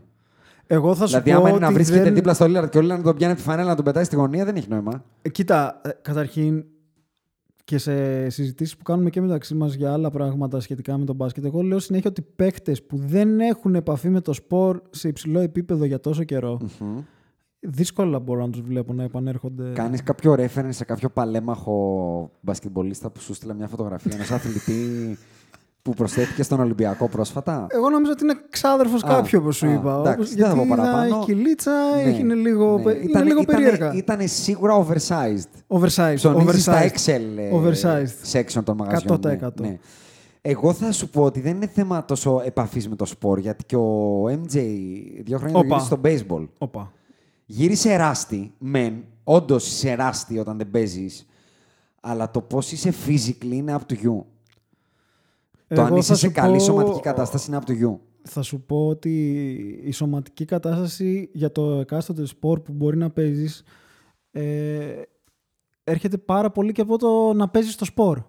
Οκ. Δεν είναι απλά πας και επειδή παίζει. Γιατί δεν ξέρω αν έχεις δει όλα αυτά τα βιντεάκια που ανεβάζει ο Carmelo Anthony είναι με κάτι τύπους τώρα. Ισχύει, ισχύει. Deplorables. Αυτά που παίζει ο Nick Young, ο Swaggy Μπράβο, P. κάτι τέτοια. Ναι. Ε, αλλά σε ό,τι έχει να κάνει με αυτό που είπες για τα συστήματα, δεν νομίζω ότι σε αυτή τη φάση που είναι ο Carmelo Anthony θα έχει πάρα πολλές απαιτήσεις. Τι θέλουν και παίρνουν τον Carmelo Anthony, εγώ αυτό θέλω να σε ρωτήσω. Θέλουν δηλαδή, 10 τι, πόντους. τι προσμονούν; Θέλουν 10 πόντους ακόμα. Δηλαδή τους λείπανε 10 πόντοι και πήραν το Melo. Εκεί, ε, ποιο να πάρεις; Έχουν 10 πόντους ρε εσύ. Ο Rodney Hood βάζει. βάζει Έβαλε κάτι 25. 25, ναι, οκ, εντάξει. Εγώ νομίζω ότι τους λείπει λίγο σκορ. Α, εγώ θεωρώ ότι Νομίζω αν δεν ότι- τον κάνουν the man από τον πάγκο, είναι πολύ λάθος. Αυτό προσθήκη. εγώ νομίζω ότι θα κάνουν. The man. Αυτό νομίζω ότι θα Second κάνουν. unit leader. Ε, και επίσης, εντάξει, πολύ χαμηλό το ρίσκο τώρα να δώσει σε κάποιον αυτό το συμβόλαιο. Δεν θεωρώ ότι είναι ρίσκο καν. Απλά Ναι. λέω ότι Επίσης, χάσαν και τον Ζακ Κόλλιν. δεν, δεν είναι εργάμο το κίνηση με καθαρό μυαλό. Αυτό μου δείχνει. Είναι λίγο ο, ο, ο, βουλιάζουμε, ο, ο. Παιδιά, βάζει, βάζει νερά η βάρκα. Κατούρα να Από σωθούμε. παντού. Αυτό Από είναι. παντού. Κατούρα να σωθούμε είναι αυτό. Από παντού. Ε, Εγώ θα σου πω Δεν το πάντως ότι βλέπω. αυτό το πήραμε με το Whiteside. Μπορώ να σου πω ότι έχει αποτύχει. ε, έχει σπάσει και ο Σολίνας ο δοκιμαστικό. Μιλάμε. Αυτός, αυτό είναι Και το κοροϊδία. λάτεξ Αυτός έχει έκλεψε, σπάσει. αυτός έκλεψε Και το τράπεζα. λάτεξ έχει Αυτός σπάσει. έκλεψε τράπεζα, όχι ο Καρμέλο Ο Άντωνη. Χασάν, ε. Ε, ναι, ρε φίλε. Ήταν, ξέρεις τι, ήταν στα, στα, τελειώ, στα τινάγματα του... Πώς την πάτησες έτσι μια ήταν, γάτα τέτοια; Ήταν στα τινάγματα του να εκτιμούνται οι, οι δεινόσαυροι υψηλοί. Ήταν στα τινάγματα. Ακόμα τους εκτιμούσαν στο NBA. Ρε εσύ, εδώ πήγε και το 25 στο Dion Waiters που έπαθε overdose από Χαρίμπο. Μην μου το θυμίζεις τώρα αυτό. Μπορεί να συμβεί στον καθένα αυτό. το έχω πάθει μόνο στο Village Center εγώ όταν είχα πάει να δω το Τιτανικό. Ήμουν Λάθος. μικρούλης, είχα πάρει μεγάλη σακούλα και έγκωσα, αλλά δεν έπαθα blackout. Απλά έκανε μετό. Ε, Μάλλον κάτι άλλο είχαν τα Χαριμπό. Α, λες. Εκατό Ήταν λεπτά. διεγερμένα. Ήταν διαγερμένα Α, με κάτι. Με, με σκορδοκαίλα, ναι, ε. ναι, ναι. Μάλιστα. Το τελευταίο που έχω εγώ να πω για να κλείσουμε σήμερα είναι ότι ο Γιάννης έχει αρχίσει και ζορίζεται βόκαλι στους Α, Bucks. βόκαλι. Ναι, βόκαλι. Γιατί μήπως επειδή ο Θανάσης πήγε. Άστο αυτό. Δεν θέλω. Ο Τι; Θανάσης... Ε... Κάνει την προσπάθειά του, Κάνει εντάξει. προ- Ακριβώς. Μπράβο. Εντάξει. Στηρίζουμε Θανάση. Στηρίζουμε Θανάση. Πήγε G League ε, με σκοπό να ξαναγυρίσει να βοηθήσει τον αδερφό του. Πετσετέιρος. Ναι, εντάξει. Ρε δεν φίλε, είναι ντροπή. Δεν με ενοχλεί. Όχι, ούτε με κανένα δεν ενοχλεί. Υπάρχουν και χειρότερα. Λέω αν έχεις τραβώσει με αυτό. Δεν θεωρώ, όχι, όχι. Α, Γίνεται εντάξει. βόκαλι με το πόσο δεν ε, είμαι πολύ χαρούμενος πλέον στους Milwaukee Bucks. Ε, το Milwaukee είναι ζωρικό το χειμώνα. Ε, Εγώ αυτό θα πω. Γιάννης Αντετοκούμπος stated, Can you imagine this team with also Malcolm Brogdon? Και μετά είπε, but hey man, everybody takes their decision. His decision what to go to, was to go to Indiana and build a team over there. I think that was the best for him. For Ναι. him. For him. Ναι.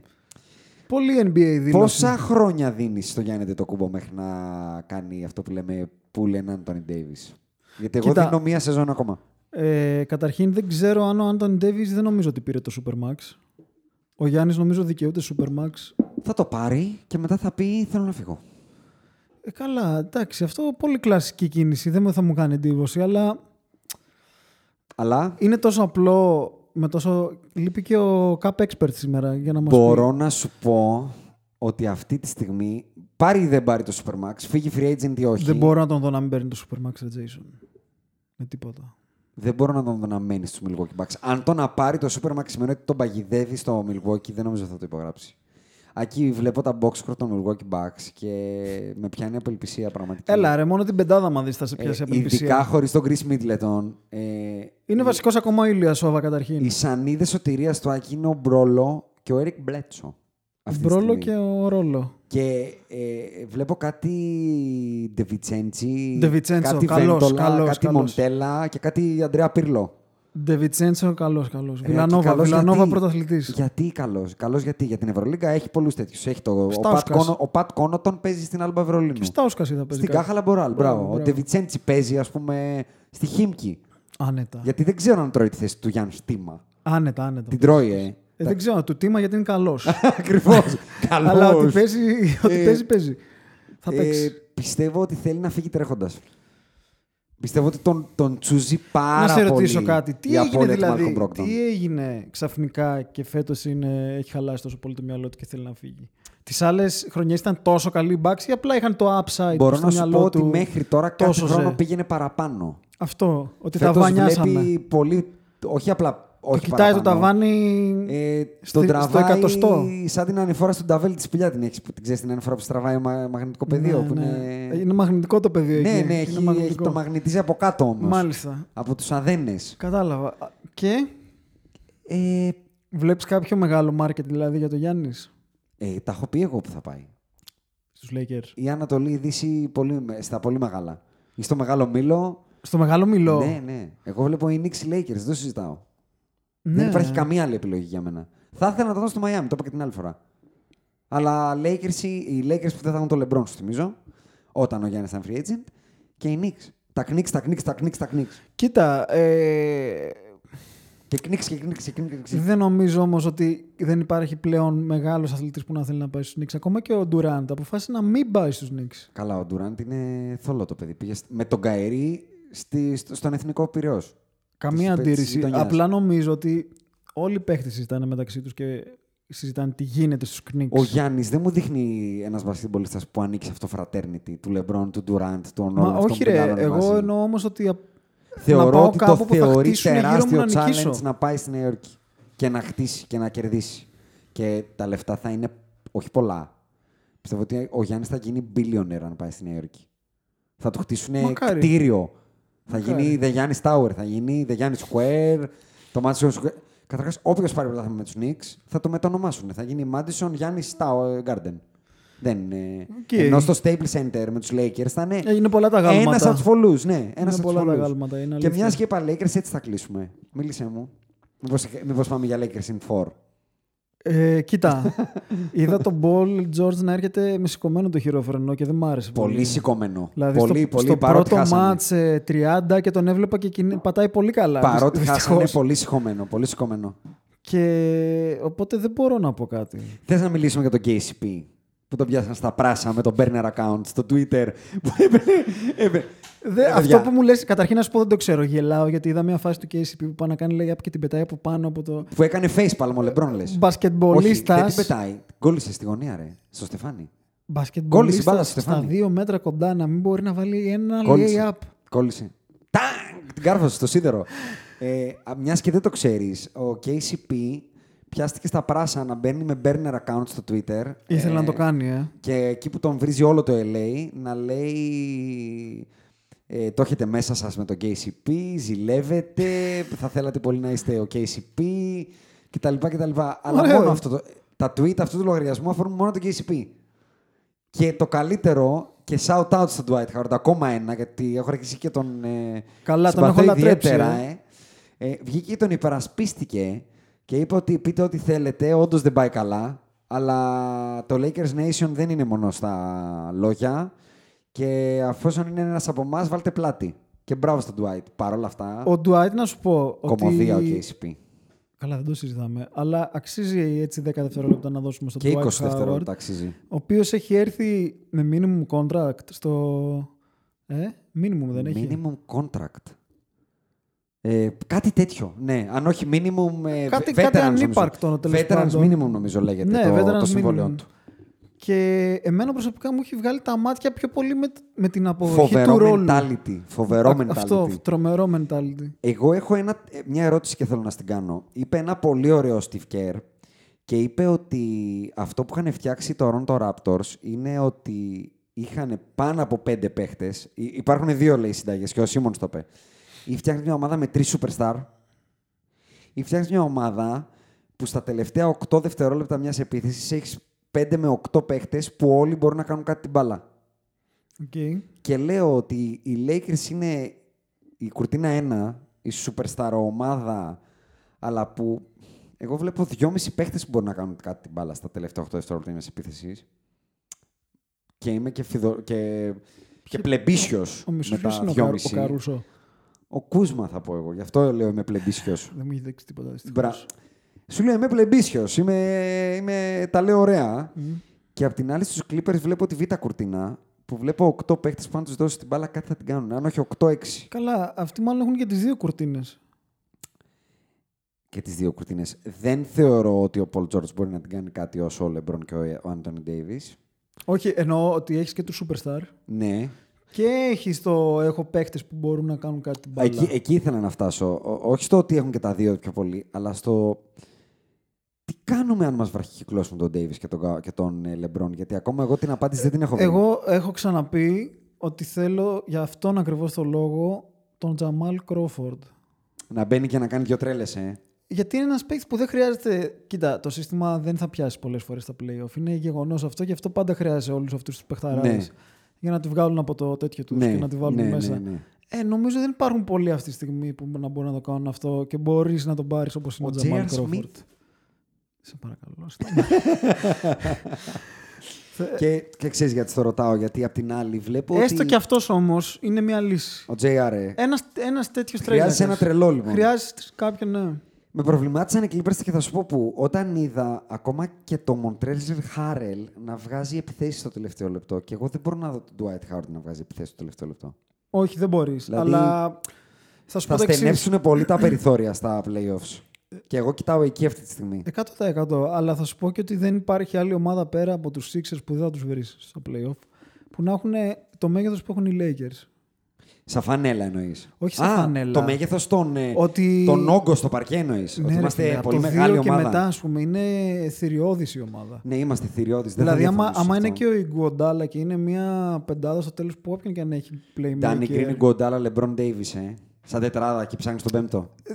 Ναι, έλα, βάλε καλά. Με Δηλαδή, είναι Κούσμα, με πολύ, Dwight, είναι με πολύ Rondo. δύσκολα τα πράγματα, ας πούμε. Ναι. Ε, και θέλω, ε, για να κλείσουμε, θέλω να μου πεις για έναν αγαπημένο σου παίχτη. Γιατί Για εγώ δεν ρίχτω. ξέρω καν που βρίσκεται πλέον. Όπα. Για ρίχτω. Το πιστεύεις πολύ αυτό το ταλέντο. Και Για λέγεται Lonzo Ball. Τι είναι δεν ξέρεις που βρίσκεται; Αυτό που... Μπαίνω και κοιτάω το ρόστερ. Βρίσκεται στους Πελεκάνους. Όχι, αυτό το ξέρω που βρίσκεται. Οι οποίοι Γιατί εχθές δεν κερδίσανε παίζει τα πάλι. Clippers. Δεν παίζει. Έχει κάνει βαβά. Εντάξει, αυτό, οκ. Οκ, να δούμε. Έχει χτυπήσει. Α, έχει Του γύρισε χτυπήσει. το ποδαλάκι. Μάλιστα. Ας είναι. Χτύπησε λίγο. Πότε θα παίξει, εγώ θέλω να μου πεις. Εγώ θέλω να σε ρωτήσω αν συνεχίζεις να λες ότι οι Πελεκάνοι είναι deplorables. Γιατί έχουν αρχίσει και βρίσκουν πατήματα, θα πω εγώ. Εγώ θα σου πω ότι. Κερδίσα, συγγνώμη, σε διακόπτω. Κερδίσαν τους Clippers για όσους δεν το ξέρουν, τους Ναι. ακροατές μας. Χωρίς Zion, οκ, το ξέρετε. Και χωρίς Και χωρίς Lonzo Ingram και Hart. Λοιπόν, θα σου πω ότι έχω ξαναπεί για τον παίχτη Brandon Ingram ότι πιστεύω ότι μπορεί να είναι ένας άνθρωπος που βάζει 20 πόντους στο NBA. Και φαίνεται βασικά φέτος το κάνει Οκ, κιόλας. ναι, ναι, ναι. Ε, κατά τα άλλα, χωρίς Zion δεν βλέπω να πηγαίνει μακριά η βαλίτσα όμως. Zion ε, δεν θα γυρίσει. Εσύ συνεχίζεις να πιστεύεις ότι δεν θα παίξει φέτος; δεν βρίσκω λόγο να παίξει. Να μην παίξει καθόλου; Ε, όχι. Έχεις δει που είναι στα standings; Οι Pelicans αυτή τη στιγμή. Είναι στο 3-8. Ναι. Ωραία. Είναι στο 3-8 με όλους αυτούς τους τραυματισμούς και με το πολύ κακό τους ξεκίνημα. Και από πάνω, για να φτάσουν στο 8, α το 8, στο 9 είναι με 5-6 οι Spurs. Είναι δύο νίκες πίσω από το 9. Νομίζω ότι φοβούνται να το ρισκάρουν όμως. Να κυνηγήσουν τα playoffs. Ή να βάλουν το Να, Zion. να βάλουν το Zion. Αν δεν είναι Γιατί 100%. αν με ρωτάς, δεν έχουν να κερδίσουν κάτι να κάνουν πάλι tank. Να πάρουν και άλλο ταλέντο. Πόσα ταλέντα θα πάρουν αυτοί; Ε, Νομίζω ότι φέτος η χρονιά είναι development πιο πολύ. Εγώ θα, εμένα είναι το hot take μου αυτό. Θα είναι, ε, θα είναι contending playoff. Ε, κοίτα, Αν λε- δεν έχουν ταλέντο με σοβαρούς το τραυματισμούς. Zion, ταλέντο με το Zion μέσα έχουν. Αν δεν έχουν και άλλους σοβαρούς τραυματισμούς έτσι. Γιατί τώρα να λείπει ο Zion, ο Ingram, ο Lonzo, ο Hart και ε, ο Πελεκάνος από το σήμα, εντάξει, οκ. Αλλά αν γυρίσουν οι παίκτες τους και Έχουν είναι σε καλή απόσταση ομάδα, έχουν βολής. έξι καλούς παίχτες. Ε, την Και ο την, Favors, ανα- ας την πούμε. ε, Δύση τη βλέπω ορθά ανοιχτή, ειδικά όταν αυτή τη στιγμή στο 5 και στο 6 είναι δύο ομάδες που έχουν κάνει φοβερό ξεκίνημα. Η Phoenix Suns και η Minnesota Timberwolves. Ναι, αλλά εύκολα, που, εύκολα του πάρουν αυτά, δεν είναι κάτι. ναι, proven ομάδες ακόμα δεν είναι τώρα. Μην τρελαθούμε, δεν έγιναν established τώρα επειδή έχουν κάνει 7-4. Εντάξει, εγώ απλά ήθελα να αναφέρω αυτό το σχόλιο για τον Λόνζο για να πέσουμε μαζί, μαχόμενοι και οι δύο, ο Ναι. καθένας με τον Ο- παίχτη του. Εγώ με τον Λόνζο και εσύ με τον Τέιτουμ. Ναι, ναι. Ότι συνεχίζεις κι εσύ. Ναι, ρε, Λόνζο. Εντάξει, θετικό. ωραία, οκ, αυτό ήθελα. Άρα και εγώ Βέβαια, συνεχίζω. Ε, θα το ξαναπώ. Τουλάχιστον εγώ τον βλέπω. Το βαγόνι μου όλο είναι γεμάτο με τον Τρέι Γιάνγκ αυτή τη στιγμή. Ναι, εντάξει, το έχεις πει. Ε, το έχεις πει. Αυτό που μου προκαλεί όταν τον βλέπω, μου το έχει προκαλέσει μόνο ο Στεφ Κάρι του Unanimous ε, MVP.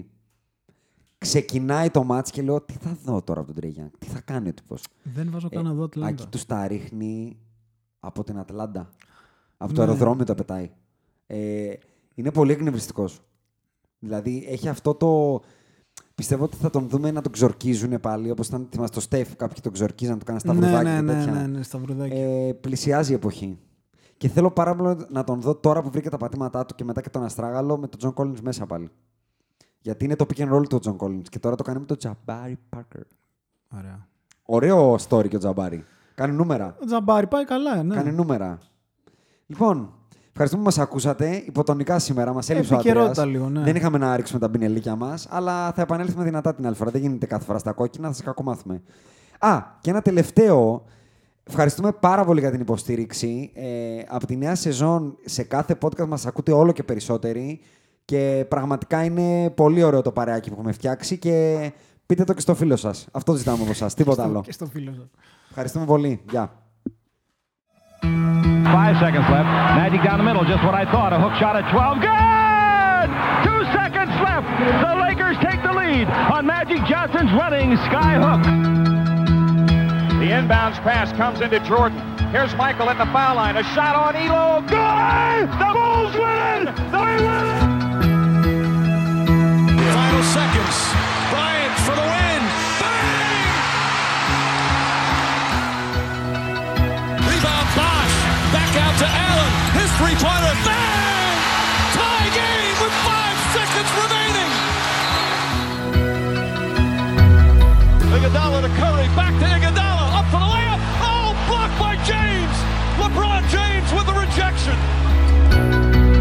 They do have a timeout. Decide not to use it. Curry, way downtown. Bang!